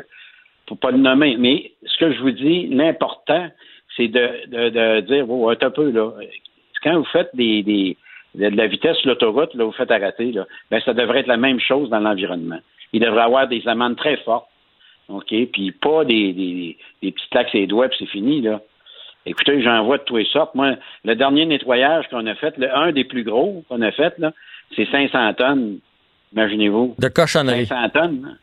Ben, écoutez, il y avait à peu près une centaine de chars, des autobus. euh, C'était dans la nature, ça, là. Incroyable. Vraiment incroyable. Donc, euh, les gens, euh, il faut qu'ils vraiment qu'ils changent le, le, le, le, le façon de faire. Hein? Puis, vous savez, on reçoit, reçoit régulièrement, nous autres, euh, des alertes par Google, euh, legal dumping, OK, des alertes. Puis, on voit ça, soit des fois du côté canadien, des fois du côté américain. Puis, du côté américain, les autres, ils travaillent beaucoup avec des caméras. Les polices interviennent, ils les arrêtent, ils les mettent en prison, puis il y a des amendes.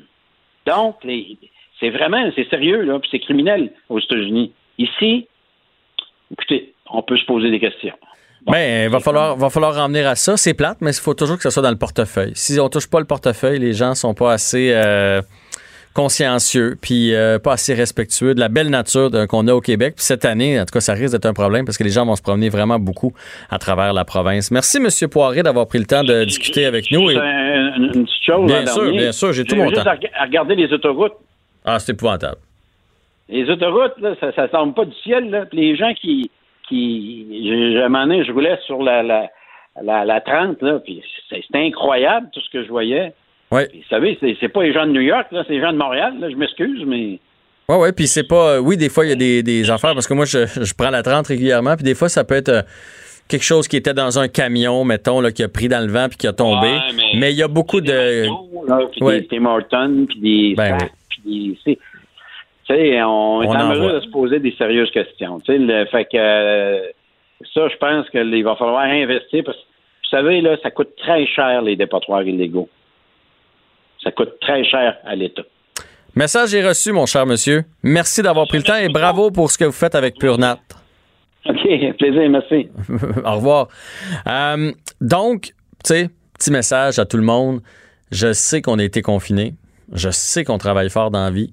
On prend des vacances. On dirait que les Québécois, quand on prend des vacances, on pense que là, on a le droit de faire n'importe quoi. C'est mon deux semaines. Je l'ai gagné. Je peux-tu ne pas recycler? Je peux-tu me servir de mes plats de plastique, de, mes sacs de plastique au lieu des plats de plastique? Je peux-tu scraper le chalet dans lequel j'ai été? C'est moi qui l'ai payé. Euh, Je vais à la pêche. Peux-tu sacrer mes canettes sur le bord de l'étang? Oui, j'ai payé pour aller à la pêche. C'est pas comme ça que ça marche. Je, sais qu'on a travaillé fort, qu'on a le goût d'être libre, mais c'est tellement rien. Moi, je vais à la pêche chaque année avec des amis. Dans tous les chalets de pêche, même dans le ceux bien profond, dans le bois que j'ai fait, il y a le, la boîte verte de Recyc Québec est là, installations, il y en a partout. Puis au pire, si on est arrivé avec, on les remet dans notre glacière puis on repart avec. Soyons respectueux de la nature. Ayons du civisme cet été. On va tous se côtoyer, là. Québécois avec Québécois. Puis s'il y a des affaires, on ne pourra pas dire c'est les Français qui sont venus, qui ont cochonné, c'est du monde de l'Europe qui ont cochonné. C'est nous autres qui va avoir cochonné notre propre province. Puis c'est nos voisins qui vont payer pour parce que c'est entre Québécois. Fait fait pensons-y cette année. Et pendant qu'on est dans le civisme, j'en profite juste pour dire que le, civisme, le respect des autres, c'est aussi euh, l'arrosage. Parce qu'aujourd'hui, je, lisais qu'il y a plusieurs agriculteurs présentement qui manquent d'eau. Il y a des municipalités qui manquent d'eau, qui sont obligées d'aller chercher de l'eau ailleurs. Euh, et pendant ce temps-là, je vois encore des, des gazons verts, verts, verts. Vous savez, là, ceux que les gazons partent à 3 heures du matin, ça paraît pas parce qu'on voit pas l'arrosoir qui est là. Hein, il y a un petit sprinkler avec un timer qui part. Quand c'est le temps d'arrêter d'arroser les des gazons puis de laver le char, c'est, pour tout le monde. Même si votre gazon est bien beau en temps normal, c'est vraiment pour tout le monde. Ça fait partie du civisme et on peut rentrer là-dedans. Cette année, il n'y a pas de raison de faire sa tondeuse le dimanche soir à 5 heures. On a eu toute la journée pour le faire. Hein? On, on- on travaille, on travaille moins cette année, on, on va moins à l'étranger. Fait que soyons respectueux les uns des autres. Je pense qu'on va passer tout le monde ensemble au Québec un plus bel été. Jean-François Barry. Entendez aujourd'hui les sujets de demain. Cube Radio. François Lambert s'amène à Cube Radio. Bonjour François. Salut Jean-François. Tu sais que ce matin, euh, quand j'ai fait l'émission de Pierre Nantel, j'ai dit qu'à date, tu étais mon étoile de la semaine. Là. Tu es en ligne pour remporter la Coupe Molson. Oh boy, j'ai de la pression. Tu sais, ben, je vais au volleyball, Jean-François, quand j'étais jeune, puis mon but était d'aller jouer en, en Europe. OK. Et je te dis ça, tu vas voir où est-ce que je m'en vais. Et euh, j'étais assez bon. J'ai joué universitaire, mais tu sais, je mesure six pieds, pas six pieds vite, donc il Ouais. fallait que j'aille d'autres qualités. Et il y a un jour, euh, euh, on est dans un tournoi et je fais. Le passeur m'a dit François, dès que la balle arrive, saute dans airs, je vais te la mettre. Et là, je suis en haut du filet, je vois tout le jeu. La balle arrive, je la descends dans le plancher. Et après, donc j'étais l'étoile de ce moment-là. Et après, pour le restant du tournoi, j'ai joué comme un pied. Fait que c'est dangereux ce que tu viens de me dire là. Non, non, non. Je, je suis certain que ça va continuer de bien aller. Je disais ça parce que, dans le fond, tes, tes- tes deux sujets de mardi, tu nous as parlé, euh, mardi, tu nous as parlé de l'île du Prince-Édouard et tu as parlé, mon Dieu, j'ai oublié ton deuxième sujet, mais en tout cas, les deux, ils sont encore d'actualité euh, ce matin. Donc, euh, c'est pour ça que je disais que tu étais bullseye, le terme que j'ai utilisé euh, ce matin. François, on va euh, Ben, revenir. Oui. sur le spectacle de la fête nationale euh, qui a été très bon point de vue euh, chanson. Euh, moi, moi, j'ai, moi, j'ai bien aimé. Mais évidemment, tout le monde a souligné le fait qu'il n'y avait pas de drapeau. Puis on dirait même que ça a été plus loin que ça, là, avec, euh, avec les, les nombreux messages qui ont été passés. T'en penses quoi, toi? Ben, c'est drôle hein, parce que je l'ai manqué le spectacle. Normalement, je suis ça de façon euh, euh, religieuse, presque, même si on ne peut plus utiliser ce mot-là. Ouais. Mais je me suis trompé de jour. Je pensais que ça allait être le 24. Oui, exactement. Fait que euh, je l'ai pas, je l'ai pas enregistré. Et euh, je pense qu'il est disponible sur tout.tv. Là, je pourrais aller le voir. Mais euh, quand j'ai lu la controverse, tu sais, le premier réflexe, c'est OK, il n'y a pas personne. Parce que c'est assez rare que les drapeaux sont euh, sont dans la, la- avec les chanteurs. Tu sais. Ouais. Euh, mais, mais il y avait Claude Pelgag il y a quelques années qui était arrivé en bleu, là, vraiment, avait fait tout un statement. Mais tu sais, d'un côté, est-ce qu'on est. Il faut se poser comme question. Moi, je suis pas séparatiste. OK? Je viens d'une famille hyper séparatiste. là. Mon père, euh, il votera encore, même s'il a 80 ans. Il va aller au bat pour aller pour la séparation du Québec. J'ai déjà voté pour le oui. Ouais. Euh, mais à un moment donné, j'ai décroché. Puis je, suis passé à autre chose parce que c'est chaque chose en son temps. Ouais. Euh, mais tu sais, il faut être fier d'être québécois. Ben, c'est ça. Et on est, et, et- et la fierté passe par le drapeau, tout simplement. Oui, on dirait qu'on confond. On confond le drapeau avec le symbole de la souveraineté. Alors que tu, tu- tu peux euh, ne pas être souverainiste, mais être fier d'habiter au Québec. Il n'y a, y a pas- il y a pas- il y a pas de lien entre les deux. Non, ben regarde, t'as juste à traverser la frontière, tu t'en vas au Vermont, des drapeaux des États-Unis partout. Partout, partout, partout. Ils sont fiers d'être américains, ils sont fiers. Ils ont moins d'attachement envers l'État. Ils ont plus d'attachement vers le pays. On s'entend qu'ici, on a plus d'attachement. Même les gens qui sont pas séparatistes, on est fiers d'être québécois. On est fiers de dire qu'on vient du Québec et ça vient avec un drapeau. Donc, c'est décevant que il n'y a personne qui a pensé. Puis, tu sais, le réalisateur derrière ça, c'est Jean-François Blais. C'est une sommité dans la réalisation. Totalement. Euh, c'est lui qui fait la voix, c'est lui qui a fait en direct de l'univers avant qu'il ait changé pour la voix. Donc, c'est un gars qui s'y connaît, qui, était, qui est excellent. Ça me surprend qu'il n'ait pas pensé à ce détail-là, alors qu'il est un maniaque des détails. Je peux pas croire qu'on lui a donné, regarde, on veut pas voir le drapeau. Je peux pas croire ça, là. Euh, Est-ce que tu crois que c'est une erreur ou tu penses que c'était voulu? Je- écoute, étant donné que c'est Jean-François Blais qui est derrière ça, je vais le mettre sur le côté de l'erreur. Un oubli. Mais d'un côté, mais d'un autre côté, il est tellement fort sur les détails. Euh, je comprends pas. Je suis allé voir son Facebook juste avant parce que c'est un, c'est un ami. Et il en a pas parlé, donc c'est sûr que tu ne veux pas rajouter de l'huile sur le feu. Mhm. Mais euh, si- s'il avait oublié, il l'aurait dit, je pense. Donc, tu vois, on, on spécule, mais d'un côté, c'est la fierté. La fierté d'un peuple passe par le drapeau. Ouais. Point final. Parce que c'est venu, les- c'est venu aussi avec euh, Pierre Lapointe qui a donné une entrevue puis qui savait plus trop ce qui se plaçait dans la nation québécoise. Il dit ça, ça c'était mes parents. Moi maintenant j'ai j'ai des amis trans, j'ai des amis euh, musulmans, tout ça, des ethnies. Fait qu'on dirait qu'il y avait il y avait déjà un sort sur ce gala-là, ben pas ce gala-là, sur ce spectacle-là. Fait que c'est ça qui nous fait douter qu'ils l'ont-tu enlevé par exprès, alors que pour moi, je sais pas ce que tu en penses, mais ça n'a rien à voir. Tu peux être, euh, musulman, juif, tu peux être trans, habiter au Québec et être fier d'être québécois. C'est justement en dessous de ce drapeau-là qu'on va tous se rassembler. Tu es d'accord avec ça? Ben oui, c'est sûr, Jean-François. Puis les gens qui viennent habiter au Québec, là, ils choisissent notre province parce qu'ils l'aiment. Tu sais, quand, quand tu changes de pays, puis tu as l'opportunité d'aller à peu près où tu veux dans la vie, ben quand tu dis hey, moi je m'en vais au Québec, c'est parce que soit que tu aimes les grands espaces, tu aimes le peuple, tu aimes la ville de Montréal, tu aimes la ville de Québec, tu aimes vivre à la campagne, tu choisis et tu l'embrasses, la, la, la, la société. Ils sont fiers, eux aussi, les gens, d'être québécois et de représenter le peuple québécois. Ils ont décidé de refaire leur vie ici. Tu sais, refaire la vie euh, pour un, un immigrant de changer de pays, refaire sa vie, c'est tout, une- c'est tout quelque chose. Nous, euh, moi, quand j'étais jeune, je suis parti de l'Outaouais pour aller à, à- Gatineau étudier. C'était tout un move. Après ça, je suis parti pour aller à Montréal. Un deuxième move, c'était à 100 km, on s'entend. C'est quand même 200 rien. Ben oui, c'est ça. Donc, les gens qui viennent ici, ils ont le droit d'être fiers d'être québécois. Puis, on a le droit de leur dire, regarde, euh, c'est notre drapeau, c'est ton drapeau. Et la fierté d'un peuple, c'est un drapeau, euh, point final. Et c'est- c'est décevant qu'on l'ait complètement mis de côté euh, ou oublié. Euh, Mais bon, c'est sûr qu'il n'y avait pas, d'un côté, à la seule défense, c'est qu'il n'y avait pas de spectateurs. Et normalement, c'est les spectateurs qui arrivent avec leur drapeau peinturé. Euh, je peux pas ouais. croire Mais ça aurait été facile d'en mettre un en haut de la scène ou euh, dans une télé quelque part là, sur la scène parce que le bleu était là. Il y avait quand même du bleu sur la scène. Fait que ça, ça aurait été facile. C'est- notre armoirie. Là, on peut regarder n'importe quel film d'époque. Là, ils, ils se battaient pour. En dessous de quoi Ils se battaient en dessous de leur drapeau, en dessous de leur couleur. tu sais. Fait que. Expliqué à mon fils hier parce qu'il dit pourquoi c'est grave? C'est comme un baptême, t'as pas le bébé. C'est à peu près comme un baptême puis t'oublies d'amener le bébé. C'est à peu près ça. Mais tu sais, c'est parce qu'on l'a épuré, hein. On l'a épuré. La, la, la- la fête, ça s'appelait, ça s'appelle la Saint-Jean-Baptiste, là. Mm-hmm. On a voulu éliminer ça pour faire la fête euh, nationale, du, du- Donc, euh, moi, j'ai pas, tu sais, j'ai pas de problème moi, avec les, les- les vieux symboles qui sont là pour une raison, à moins, bien entendu, qu'on découvre que c'est un pédophile notoire ou des choses comme ça là, qu'il faut éliminer. Mais là, en ce moment, il y a tellement, tellement de, de noms de rues qu'on veut enlever.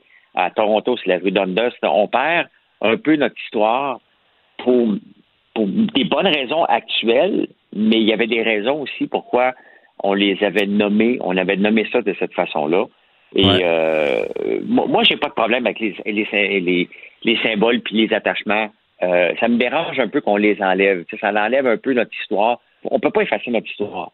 Et je lisais hier, hier, ce matin dans le journal de Montréal, ou hier, Gilles Proux, mais Gilles Proux, lui, euh, il, il s'enrage à, à tout, mais des fois, il Ouais, mais son papier était très bon. C'était très bon, oui. Son papier était très bon, vous irez lire ça. Puis là, je, je veux absolument que tu me parles de ton deuxième sujet. Fait qu'on reviendra sur les statuts, euh, éventuellement sur, sur les grands symboles, parce que euh, mardi, tu voulais me parler d'agrotourisme euh, et on va remettre ça aujourd'hui. Donc, l'agrotourisme en temps de COVID qui est pas évident. Hein? Non, mais tu sais, c'est parce qu'on veut, on va faire du tourisme au Québec. Puis je lisais encore le- dans le journal de Montréal ce matin. Euh, bon, on nous montre l'hôtel Tadoussac. Tout le monde con- connaît le Grand Hôtel Rouge. Tout le monde connaît Tadoussac pour euh, aller voir les baleines. Euh, on connaît Québec, la rue du Petit Champlain. Mais le, le- Québec aussi, il faut qu'il se développe. Puis on, on traîne la patte par rapport aux autres pays sur l'agrotourisme. L'agrotourisme, c'est pas tout le temps d'aller voir la grande ferme laitière avec 400 vaches. C'est pas ça. C'est aussi d'aller voir le petit paysan. Moi, quand je me promène à travers le monde, là, je veux sortir. Quand je, je vais souvent au Liban, ben, j'allais souvent au Liban. Ben, tu veux sortir, aller voir comment, comment ils vivent dans les campagnes? Comment qu'ils. OK, il y en a un qui fait du fromage. On va le voir, on jase avec lui, ils comprennent strictement rien de notre accent. Écoute, je te raconte une anecdote. Une fois, j'étais dans le coin de. euh, pas loin de Marseille. Et je vois un troupeau de- de moutons. Je décide de débarquer pour parler avec le berger. Et il y avait un fromager qui était pas loin. Mais imaginez-vous un berger qui vit avec des moutons dans les montagnes et il entend parler un Québécois. Parce que, mon- bon, moi, je viens d'une ferme. Mon père élevait des moutons. On avait 500-600. Et j'avais le goût de parler avec lui, mais c'était un dialogue de sourd. Là, il avait rien Ben à oui. faire. Mon accent québécois a tranché. Lui, un accent de, Mar- de Marseille. De montagne de Marseille, en plus. là. Oui, mais tu sais, puis on, on- j'arrête partout parce qu'il y a des petits kiosques. Ici, le problème qu'on a eu régulièrement, c'est que, euh, tu sais, regarde, on vient d'avoir un, un, euh, un projet pour les, petits abattoirs. Tu sais, si- tu veux élever, mettons, des lapins, mettons comme moi, c'est ce que je voulais faire, j'ai laissé tomber. Euh, si l'abattoir le plus proche est à Granby, à 350 km de chez moi. Donc, je ne peux pas vendre du lapin à la ferme, aller le porter 10 lapins. Les gens arrêtent ça. Fait que ce qui se passe dans chacune des régions, c'est de la monoculture partout. Dans le coin de Granby, il va y avoir des élevages de lapins. Dans le coin d'ici, il va y avoir euh, des vaches. Donc, ça, ça manque de, de diversité, ça manque de, de, de, de raisons pour aller se promener dans des campagnes. Il n'y a aucune raison, de- si je vous parle pas de la petite nation à tous les jours, qui est mon coin, à part le parc Oméga, qui fait partie de la petite nation, tu sais, on parle seulement qu'il y a des, grandes, les grands, des grands axes. Et pour moi, pour attirer les gens dans les régions, il faut faire connaître le fermier. C'est ça. Il faut faire connaître que telle place est des alpagas, puis ils font de la laine. On va se déplacer pour aller le voir. Et c'est ça qu'il va falloir qu'on mette de l'avant si on va faire un Québec touristique. C'est pas juste Tadoussac, c'est pas juste Montréal, et ce n'est pas juste euh, Québec non plus. Mais Donc, écoute, euh, moi, je suis tellement d'accord avec toi, là. Puis c'est c'est mon voyage en Italie qui a fait en sorte que, parce qu'en Italie, on nous a proposé d'arrêter puis de dormir dans des vignobles. Je fais, ah, ça se fait? Oui, oui, le petit fermier, il y a, il y a deux, trois chambres qui louent aux visiteurs. Puis là, tu peux être sur le site. Puis effectivement, on devrait faire ça ici, mais no- notre réflexe, c'est toujours, nous autres, d'aller du point A au point B. Tu sais, si on décide de descendre à Tadoussac, là, on s'en va à Tadoussac. Oui, mais sa route alentour, il y aurait plein de choses à voir. Non, moi, je m'en vais à Tadoussac. C'est A au point B et on devrait développer ça. Puis si on le développait, ben là, ça donnerait le goût au- justement à l'éleveur d'alpaga ou au fermier ou la, la personne qui a une sucrerie de se faire une petite chambre ou deux petites chambres pour pouvoir louer. Et, ça, et c'est, et fascinant ce qu'on apprend là-bas. Ben, c'est parce, exactement, mais c'est parce que c'est extrêmement. Il y a tellement de règles ici que c'est extrêmement complexe. Trop de les règles. cabanes à sucre ne peuvent servir des repas que dans le temps des sucres. Durant l'été, ils ne peuvent pas. Ah, ouais, je savais pas ça. Permis. Ben, ben non, tu es en zone agricole. Tu n'as pas le droit d'avoir un hôtel. Euh, Nathalie Simard, elle a fermé sa cabane à sucre à cause de À ça. cause de ça. Ah, Donc, ouais. Donc, tu le vois qu'il y a des règles qui Hmm. sont un peu euh, étirées. Euh, bon, il y a eu, re- regarde, je- il y a encore cet été un, un, euh, un- un test pour l'abattage des poulets à la ferme. OK. Pour, pour permettre justement, parce que on a le droit maintenant d'avoir 300 poulets de grains. Jusqu'à l'année passée, c'était 100. Donc, si tu veux aller acheter ton poulet fermier, ben, il fallait que tu- qu'il passe par l'abattoir. Là, maintenant, il va y avoir un test. Il y a quelques fermes qui ont été choisies. Tu as jusqu'à 300 poulets. Tu peux abattre. Donc, tu peux dire, hey, je vais aller à Notre-Dame-la-Paix parce qu'il y a un éleveur de poulets qui fait manger du chanvre à ses poulets et sans THC, bien entendu. Ouais. Aller le découvrir. Mais tu sais, quand euh, Caroline Proux, la ministre du Tourisme, a annoncé les grands axes, j'aurais aimé avoir aussi euh, des projets pour favoriser le tourisme, parce que c'est pas juste cet été qu'il faut le faire. Là, de toute façon, les gens se sont tous pitchés où? À un seul endroit, à la CEPAC. 80 000 personnes en ligne pour avoir un lieu pour aller coucher à la CEPAC. Ça n'a pas de sens. On n'a pas assez de... Elle a poussé tout le monde vers le même entonnoir, alors qu'il y a différents entonnoirs possibles pour avoir du tourisme. Mais il faut le connaître. On le sait que dans le coin de Donham, il y a des vignobles.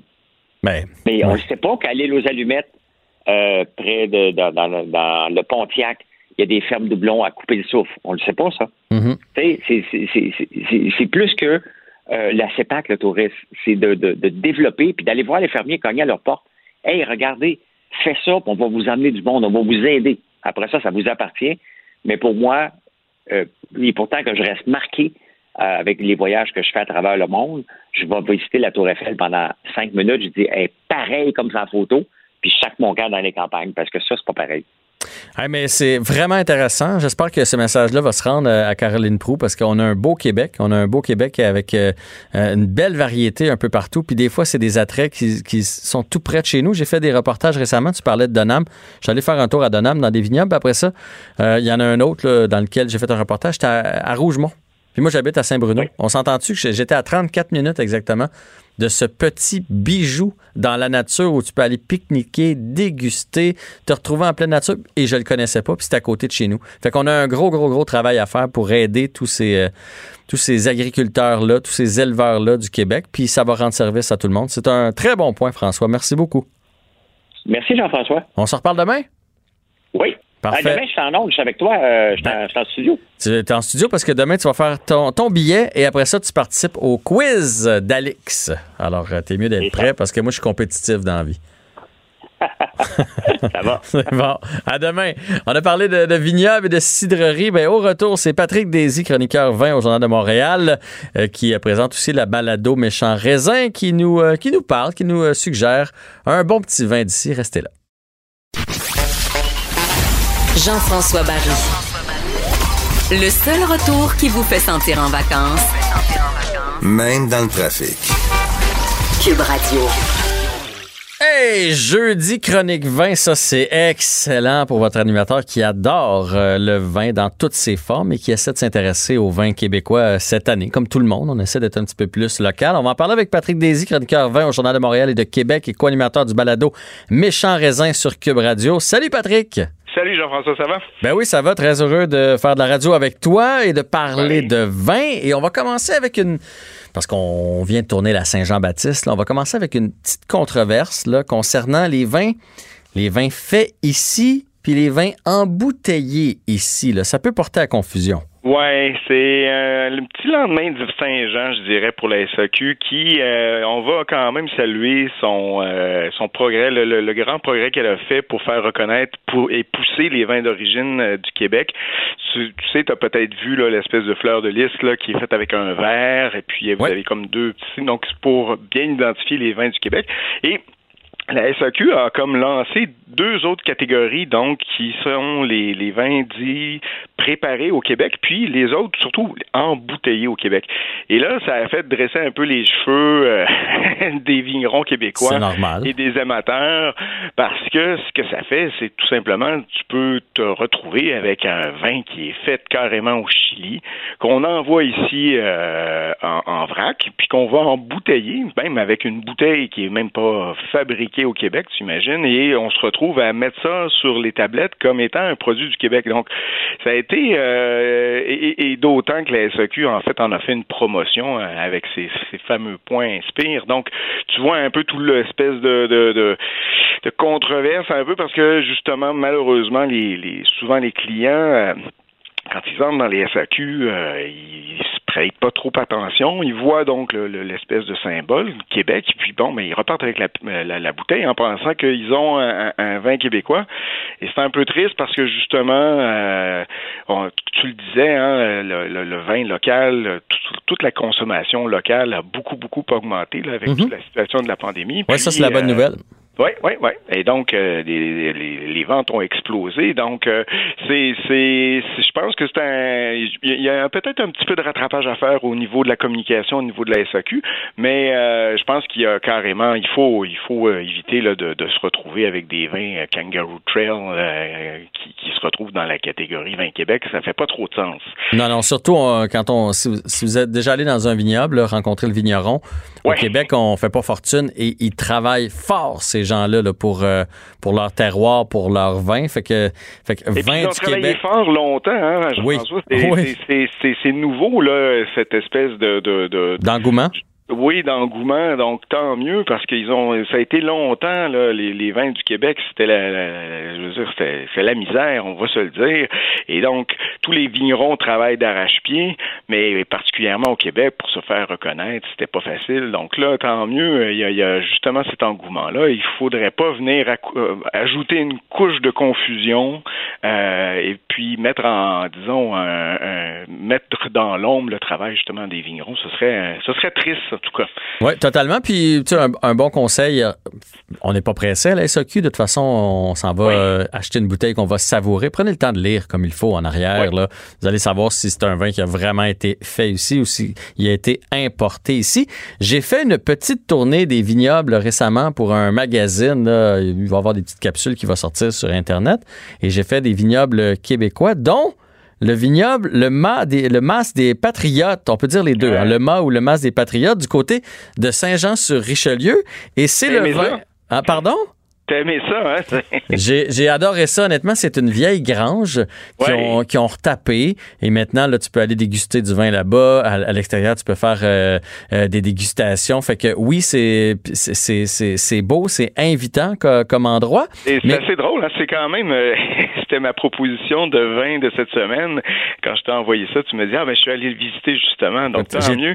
J'étais Euh, là la France- semaine dernière, puis si je me trompe pas, c'est France. euh, C'est ça, ouais, c'est ça, j'allais dire France Clich, Claude Rivard, qui sont ça. deux passionnés à la fois de vin, mais aussi d'antiquité, ce qui donne justement cette euh, toute la beauté là, de, des lieux avec la, la grange euh, qui, qui sert de mât, en fait. Là. Mât qui veut dire une ferme, en fait, dans le, le vieux français. Euh, et donc, qui sont aussi passionnés de vin, mais aussi de, des cépages locaux. Alors, ils, ils cultivent, tu sais, tu as, deux sortes de raisins. Tu as les, les, les, disons, les, euh, les vinifera, là, les, les, les espèces de, de cépages que tout le monde connaît, là. Euh, par exemple le Cabernet Sauvignon, Chardonnay, etc. Et tu as ce qu'on appelle un peu les, les cépages hybrides ou, Mhm. ou en tout cas euh, des variétés, disons, semi-rustiques qui sont, par exemple, les cépages propres du Québec, donc notamment le Frontenac, le Saint-Pépin. Et dans ce cas-ci, je pense que qu'il y a même une espèce de cépage qui s'appelle, euh, laisse-moi te le retrouver, le, le euh, un, nom assez drôle, le Prairie Star. Oh. Ça s'invente pas. Euh, et donc, ça fait un vin blanc assez singulier, je te dirais, avec des notes de fruits tropicaux, t'as ce côté un peu ananas, c'est c'est c'est d'ananas en canne, je te dirais même. Puis en bouche, t'as ce ça, ça suit, hein, tu as ce côté un peu plus ample, puis après ça, tu as une belle fraîcheur, c'est relevé avec une belle acidité. Euh, le tout est d'un équilibre hors pair. C'est vendu 19,95. Ça vient d'arriver dans les SAQ pour euh, le millésime 2019, si je ne m'abuse, 2018 peut-être. Ça, c'est le chaume là, dont tu nous parles. parce Exactement, la cuvée Chaume, et c'est le 2019, voilà. Donc, euh, qui vient d'arriver à SAQ. Donc, euh, je vous invite là, à aller faire euh, une belle découverte. Moi, j'ai découvert que, euh, totalement par hasard et j'ai franchement été épaté. Écoute, j'en ai un dans mon cellier parce que quand je suis reparti de la visite, euh, j'avais euh, goûté quelques vins, puis j'avais pas goûté celui-là, fait que je l'ai acheté pour pouvoir le savourer à la maison. Fait que Ah, J'ai goûté au rouge aussi, euh, Jean-François? j'ai goûté au rouge et j'ai goûté à celui qui s'appelle le Clos de France parce que lui s'appelle Claude et elle s'appelle ah. France. Alors ils ont fait un vin qui s'appelle le Clos de France. Ah ah! Ah ah, J'ai réussi à t'en apprendre. Oui, ben absolument, absolument, absolument. Et puis euh, à souligner aussi, euh, ils sont en conversion bio. Ça veut dire que donc ils sont en bio depuis un, un bon moment. Euh, J'ai pas les années, mais c'est quand même assez rare au Québec. Donc c'est et c'est d'autant plus difficile. Hein, euh, tu le sais là, avec toutes les maladies que la vigne peut connaître. Donc Bio et vegan même maintenant. Ah, donc tu vois, donc ça c'est euh, parfait pour aller avec un steak. Et rapidement, un, un nouvel alcool euh, tout nouveau, originaire de Charlevoix, qui pique ma curiosité, qui est fait av- avec du petit lait. Oui, la- écoute, ça s'appelle le Charlevoyou. Ça, ça vient tout juste d'arriver. Euh, J'ai découvert ça. Euh, c'est en fait la, la ferme Maurice Dufour qui font, tout le monde connaît là, le Migneron, celle de Charlevoix, Secret de Maurice, etc. Et donc, ils se sont servis du petit lait. Ils ont réussi à construire un alambic. Euh, ça leur a pris deux ans pour y arriver. Euh, et, et donc, maintenant, ils récupèrent le petit lait. Donc, et ce qui est quand même fantastique parce que le petit lait contribue beaucoup à, à, disons, c'est pas très écologique de le relâcher euh, dans, dans, dans, dans la, Dans la nature? dans l'environnement.